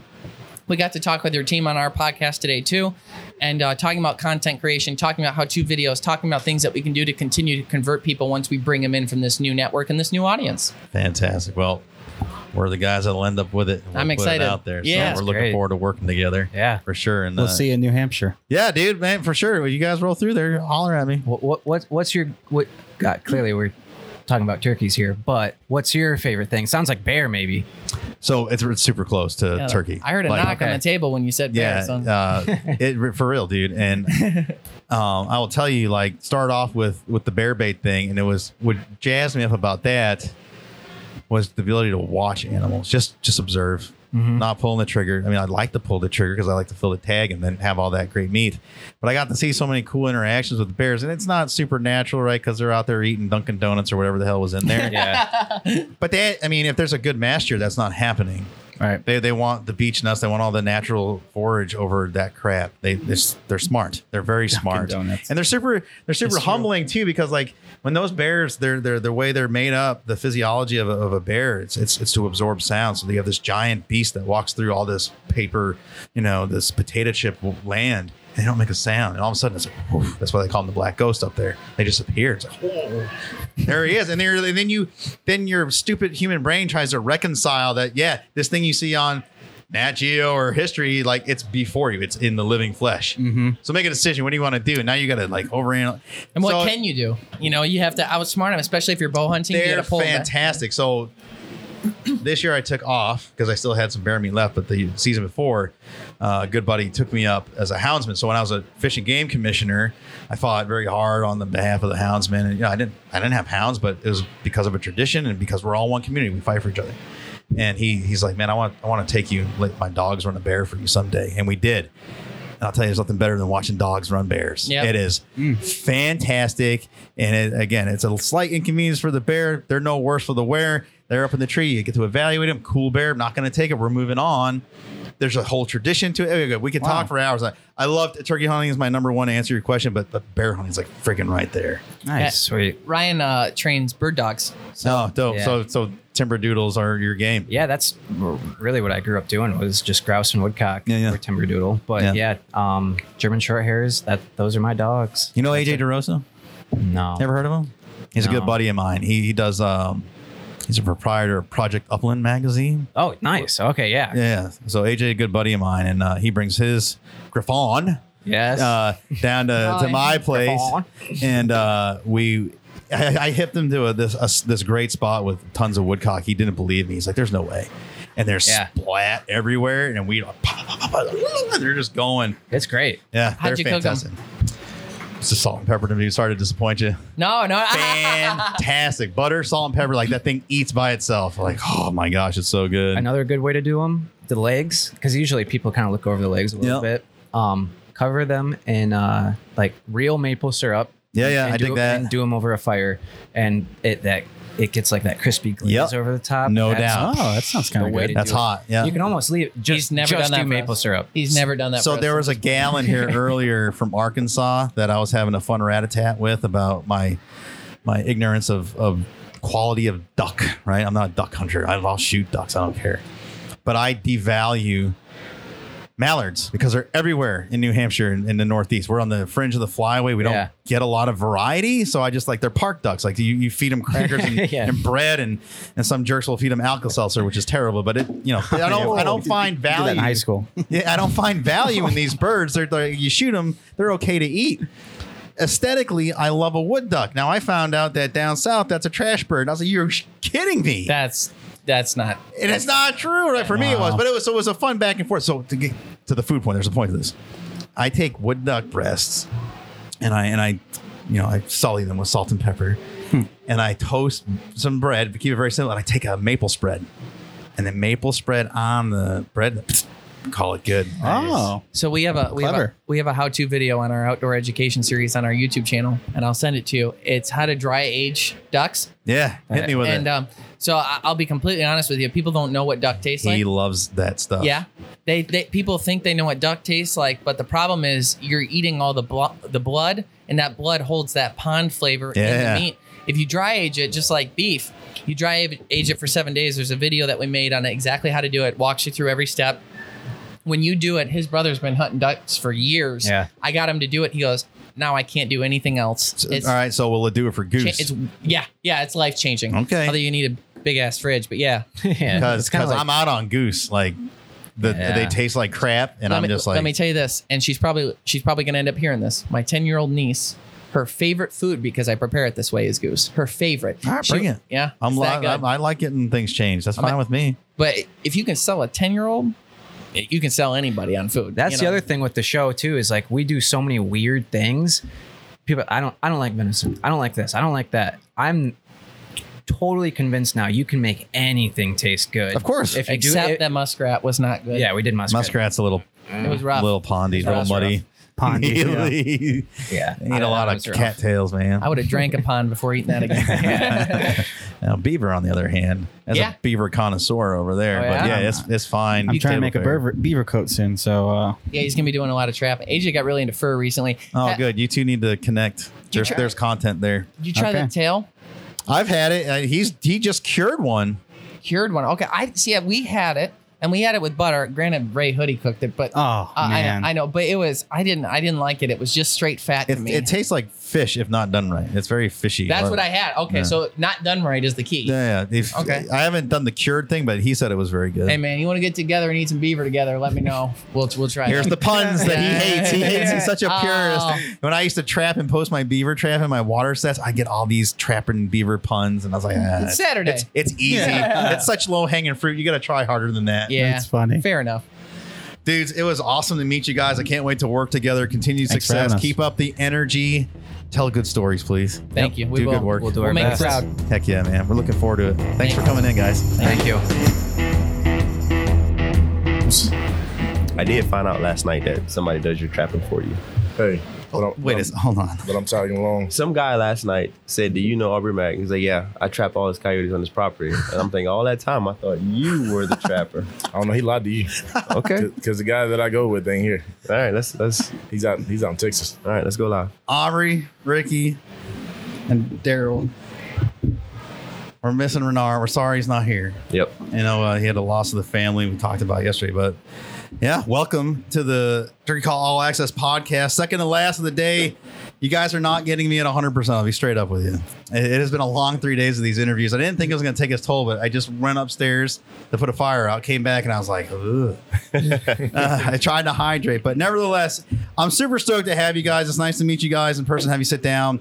Uh, the whole crew's not represented, but they will be. Um, and we've been introducing our NWTF storytellers, of which officially 24 7 Hunt is. And we're so proud and happy to have you on board and, and tell our story the way you guys tell stories. Awesome. It's um it's a it's a partnership that we're we're looking forward to and engaging with over this spring. Uh, did he? Did you guys talk to Gilbert? You must have been. We were opining uh, last week about your gear, the mark, the duck, and we're like, man, that'd be pretty super awesome if they came out with a turkey. Yes. And then he then he starts designing one. And he's like, well, he's like, I'm pretty sure I could put one together that would. And I said, but we can't because you know stylistically it'll look too close. And then like the next day, boom, you guys dropped it, and I was like, and he said they're in our heads. It's like, ah, maybe we're in their heads, but either way. so I'm very pleased to see all the turkey centric gear, or at least the turkey logo coming out. What's what's in store for this spring, guys? A lot of Turkey, turkey, dude. Yeah. Turkey. Where are you going? We, I think, are going to start off well, in Georgia. I think Georgia opens up first for uh, for Renard. He'll probably take the point on that. Yeah. Um, so we'll for sure be in Georgia. Last year, uh, Renard hunted out in Tennessee and absolutely loved it. So I know he'll 100% be back for that. You guys Um, aren't all in Georgia though, so help help bring me up to speed. W- Ricky, where are you from? I am from Lafayette, Louisiana. Okay. I'm Arkansas. Arkansas, and I'm from Georgia. Okay. Yeah. Great. So you guys are all kind of down there in that area, but you're covering a lot of space. Yes. Okay, very good. Turkey hunter? Yes, sir. Turkey hunter? Absolutely. Hell yeah. And you were just you know, we I was recording, so I got some good candid stuff, but you were yucking it up about mm-hmm. trapping and, and doing some preseason work. You guys all run steel and then and, get after it and I run coon dogs. Oh, yeah. we were just having a great conversation about bear hounds because I'm in New Hampshire and we run hounds after bear, and nothing nothing sweeter than watching hounds work. Yeah. And we got some passionate coon coon houndsmen around here in this very building that I know of for sure. Yeah, I love it. I try to go as much as I can, but new baby, I didn't got to get as much this year. But Mm, That I still gotta that, get that in. will Keep put a damper on it. But that's so you got to get the. I was joking. So, um, do you know uh, Mary and Zach uh, Phillips from Country Outdoors? Yeah. Mary's getting ready to have a baby, and they're just as insane as everyone else about turkeys. and like, what are you going to do when you have this baby? And I'm looking at Zach. And he says, "Oh, we're just gonna figure it out." So no, you're gonna get a baby Bjorn, or you're gonna get a, a, a frame pack. When they get older, they can stand in it. 'cause That's Yeah. what I did. And you take them out with you, and then you can you can run the the. the it's nighttime, so they'll probably be asleep. It'll kind of work That's out. That's so funny, man. Uh, give us. I know we're the, the whole day kind of got flipped turned upside down, and I, I want to give it uh, a good go here. But I want the audience to know uh, where did it come from, how did the group come together, how do you guys know each other, and what is, what is your goals and aspirations? Uh, you're super talented group, you guys. Your storytelling is great. The music is fun. It's got a cool hunting twist on it. It's totally different than you know anything that's out there, which we love. How did how did this all come together? Well, I guess I'll start, man. Uh, Ricky Nicholas, Lafayette, Louisiana. Um, I'll start by saying, you know, social media was probably where it all started. I'm in the military, and I got si- assigned to a two week school out there in uh, Little Rock, Arkansas. Okay. So I remember seeing Daryl Moore on Instagram, and I knew he was a college kid. I knew he was absolutely addicted to mallards. So I was like, man, when I get out there, I'm gonna send Daryl a message. And when you know we get that weekend pass, so I called Daryl that week. I was like, hey man, let's let's do it. And he he lined it all up, and we linked up that morning. We went hunting, and it's just been kind of crazy ever since. So being a Louisiana guy, Arkansas always had seven days additional hunting than we did. So whenever I would shut down, I'd finish out with uh, Daryl in Arkansas. And that was kind of the thing. And it just slowly evolved to not being the last week to more hunts during the week. Um, and I want to say somewhere around what 2017, uh, you introduced me to Renard. Yeah, it was like it was like 2017 because 2016 Renard sent me a message on Instagram and uh, he was like, "Man, we got to get a hunt together." And uh, me and Rick were already hunting for a couple years then. And uh, I told Rick, and I was like, "Man, look this dude. You think he wants to hunt?" And Rick's like, "I don't know. What do you think about him?" You know, because Renard has that Atlanta swag to him. You know, and I'm like, "Man, why not?" You know, uh, and so the hunting's hunting. Yeah, so we messaged a couple messaged a couple times, and man, we were hunting. And, I was killing some ducks. Man, we were beating them down. And I kept sending Renard pictures like, man, you got to come. You got to come. He was in Arkansas, but he had his dad and like a bunch of people with him. And he was sick. He was sick. I mean, it was like a week straight. I was sending him pictures every day. He- they were there. They weren't killing hardly anything. And we were killing them like, dude, you got to come with us. And um, the next year, we got together. It was like opening week. I messaged him oh, day before every morning. I was like, man, let's hunt. He's like, I'm on my way. And uh, we linked up. And dude, since then, I mean, probably five times I haven't hunted with him. In the morning, Wow. I've hunted. Yeah. Holy smokes! Yeah. That's a lot So- of duck hunting. Yeah. And what's unique about that team, man? Daryl used to do 60 day seasons as a college kid. I don't know what yo, you were going to what school at the time. I was going to UCA in Conway. There is a there's a commonality amongst duck hunters and turkeys that we're insanely fanatic about. Yeah, bam, one or another. But it's not often you have someone that appreciates both that it, it bleeds together. Yep. Yeah, that's you. Yeah, for sure. Because I mean, I was hunting, like Rick said, like in college. I mean, Well, that's all of you guys. yeah, I mean, I was hunting literally 60 days. Like when duck season opened, there was no class, there was no nothing. There was I'm going hunting, I'm sleeping at the ramp all the way till the next morning. Yeah. You know, you see broke to drive back and forth. Man, I'm gonna I'm gonna admit, I think Daryl and Renard are a little more crazy Yeah. about it than, than I am, and but they've brought me to their level. Yeah, yeah. Because Daryl, like whenever he said, "Hey man, I'm about to ride two hours to check a water level," I was like, yeah, "We don't do that when we and and it just it brought my game up a little bit to, Yeah. to be on his level, and, and, you know they were just willing to do things that other guys weren't willing to do for. I'm not willing to drive two hours to check on. He is willing to drive Oh, two hours to God. check a I'll, water I'll. I would do it to roost a bird though. I'll, I'll roo- It's the same see? thing. Same Yeah, right. You? That's why we got our own crazy, right? Yeah. So how did Aubrey? How'd you get in the, the mix? So I came in what was like what 2019 when I first met y'all.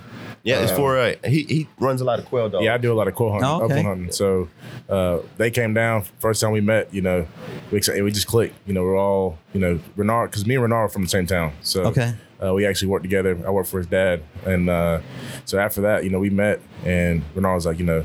At the time, I was working for somebody else, and he's like, "Man, you need to come home with us." I said, like, "Man, my job wouldn't really allow me to travel like like we needed to." Sure. So, the, you know, weekend after weekend, he would steadily send me pictures. You know, ducks. pow. Guys I'm just razzing each I'm like, other. God. So finally, you know, uh, you know, after talking, you know, with my wife, and you know, two years ago, I I took a job with his dad, and ever since then, we've been we've been grinding every season. So awesome. uh, it allowed me to hunt a lot more than I was able to. So the big denominator that I've been able to kind of identify is the right amount of free time from work. Don't take a lot of money, but they have to be willing to spend all their money on it, and uh, just just not scared, man. Like, cause we might start off in Arkansas, and it might be pretty rough, and they'll be like, "Hey, let's let's push up to Kansas," Yeah. you know. And not everybody can, you know, do that due to either finances or you know their current career or family obligations. Yeah, yeah. So those guys and how they're situated in life is a big contributing factor to how we're able to run the way we do. Yeah. The the content again and the storytelling that you guys have, the four of you come together, and then you know add Kid Rid on that when he jumps in with you. Like you guys saw me fanboy out the other day, and I'm gonna I'm gonna come back to it. That very irritated New England Patriots fan, and I, I want him to stay forever because I enjoyed his right. his skill set. Um, it's just fun, man. You guys are having fun. That's what this should be. And when we're storytelling and you're communicating a, a, a conservation message or why you guys do it, it's, it doesn't always have to be so heady. We got a lot of heady people. We got a lot of professionals, and, and they're really good at what they're doing. It's, it's taking some of that information and getting it to good storytellers like yourselves and putting that out there to other audiences, like not the people in here. Like there's tens of thousands of people in here that we're all at the same church. We get that. Right but the people that you with your music the uniqueness of your music you can infect with with your message and the ability to some kid may see that or hear a, a rap about friggin' duck hunting and be like huh but he got his head start spinning like well maybe that's for me right maybe there's not a certain uh, stereotype i need to fit in and maybe i can do what those guys are doing and then it starts changing That's what people starts say changing. the most, man. Is man, y'all look like y'all having fun. Y'all like y'all having You fun. guys always look like you're And that having is fun. always the foundation of every trip, man. It's just fun. We're always having fun. No matter what's the point else right no matter Always. the circumstances, we're gonna have fun. You know. Yeah.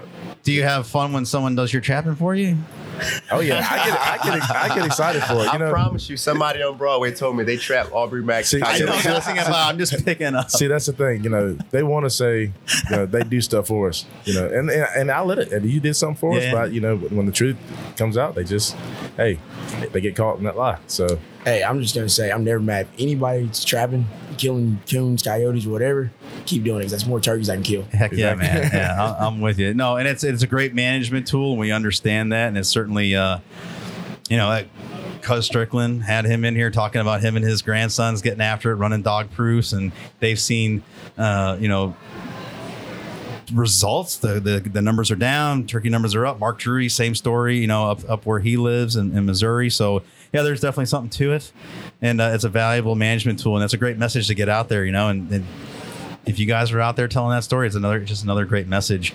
Uh, as far as working with us and, and telling our our story, you know, what does that mean to you guys and having that association uh, with the NWTF?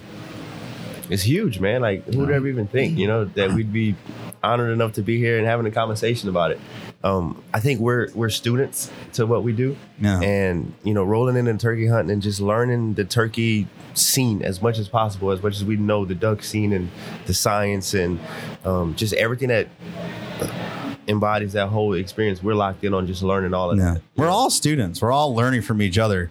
I, I've been passionately chasing turkeys for over 20 years. Oh yeah. And I'm still learning. Always. There's always some some nuance or something that I never even considered it. Or as you start to like you guys, you push up and travel for ducks, you just travel for turkeys. And it's different. It's different out where he lives, you know, out in the west. You know, I went and chased Montana birds last year. I was like, this is this is not New Hampshire. This is not mm-hmm. Maine. Right. But it's wonderfully so. And it's like, oh, I've learned something new. And I also learned that a turkey can climb a mountain a hell of a lot faster than a human beings. Oh, yeah. It's crazy how fast they they just move. they just move, man, and and in like under minutes. You know, it's you're you're like 20 yards up a climb, and they're like already ridging you. See ya. I'm out. Um, man, we're excited to have you. I'm glad we were able to pull this together. I'm sorry again. I'm sorry, uh, Renard's not here. Um, what what's what's next for you guys? What do you, you guys probably leaving out tomorrow? What was the best thing about convention being here?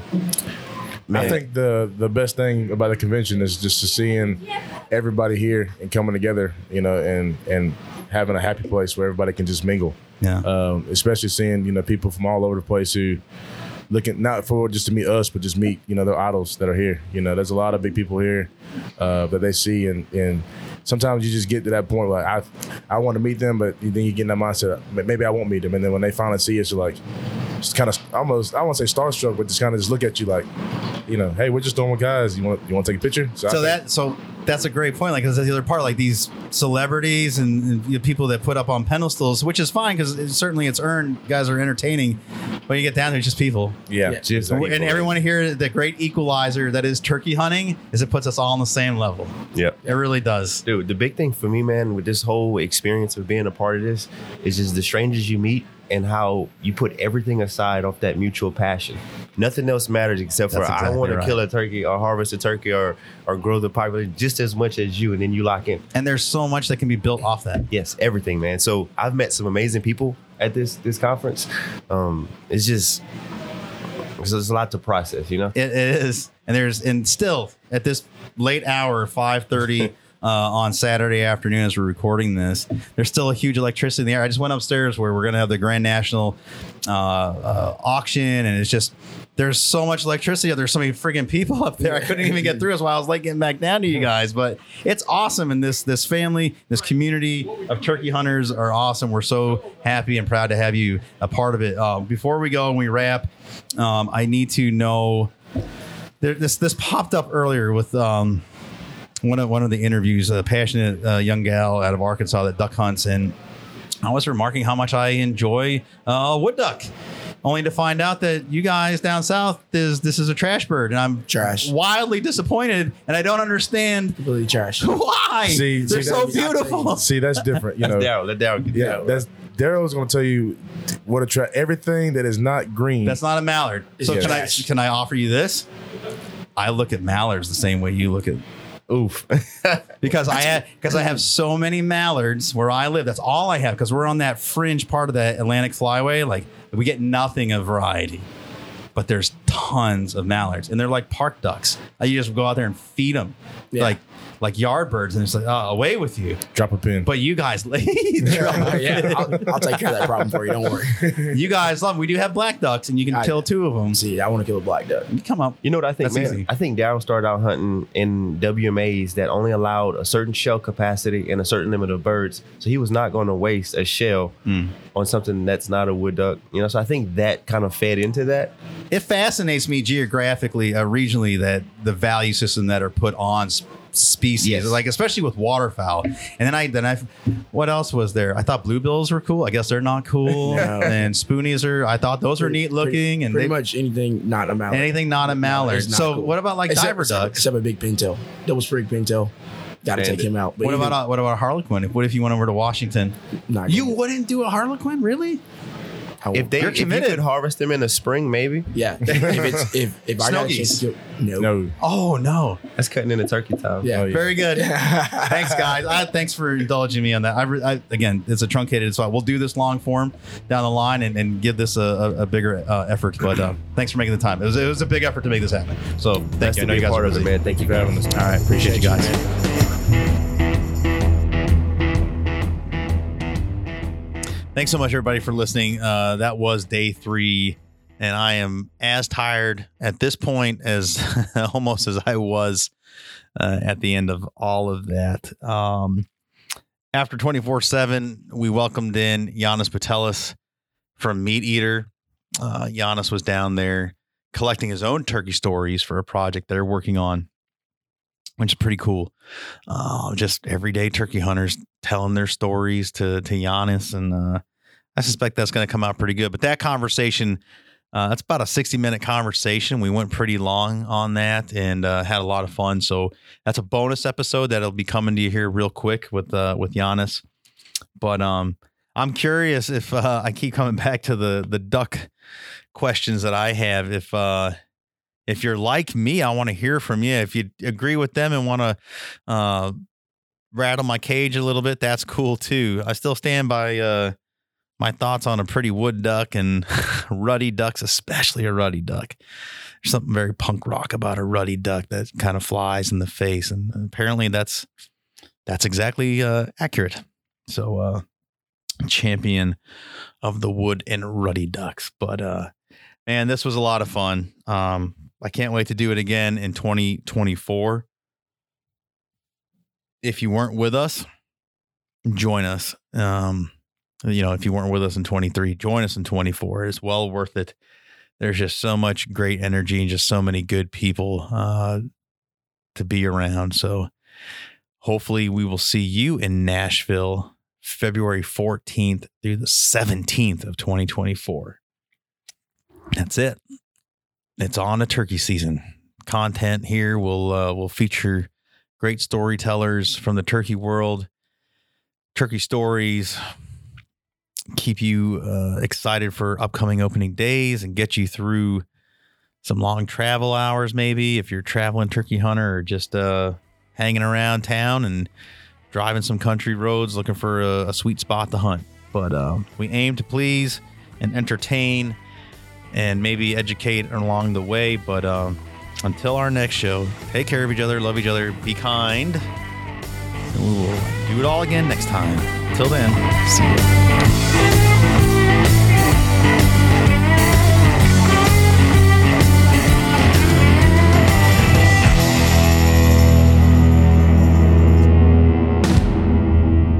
Hey y'all, I'm Jason Hart, founder of Nomad Hunting Clothing. Nomad is proud to be a supporting sponsor of the National Wild Turkey Federation and their podcast hosted by my longtime buddy Fred Berg. At Nomad, we're bringing simplicity and authenticity back to hunting. Whether you hunt to escape your hectic work life, for locally sourced organic meat, or to socialize with friends, to uphold your favorite family traditions, we're with you and we do the same. At Nomad, we understand your gears and investments, so our products are engineered and priced for every hunter, tested in the real world, and designed to last. Hunting is in all of us. Nomad is with you. Hey guys, this is Aaron with the Hunting Public. Each spring we head to the woods chasing turkeys, and one overlooked product that we use religiously is Sawyer permethrin. We've used it for years to keep ticks off of us, and it's worked extremely well. We don't like messing around with Lyme disease, Rocky Mountain spotted fever, anything like that. So I would highly recommend if you're a spring turkey hunting or spending any time in warmer climates in the outdoors to use Sawyer permethrin. Learn about their advanced insect repellents and family of technical lightweight water filters at sawyer.com. Under the visionary leadership of founder Johnny Morris, Bass Pro Shops and Cabela's is leading North America's largest conservation movement. Their partnership with the National Wild Turkey Federation is a match made in heaven for hunters across America. The Save the Habitat, Save the Hunt initiative continues to be a resounding success, with more than $6 million provided for conserving wildlife habitat, recruiting more hunters, and opening more access to hundreds of thousands of acres across the nation. To learn more, go to basspro.com/conservation.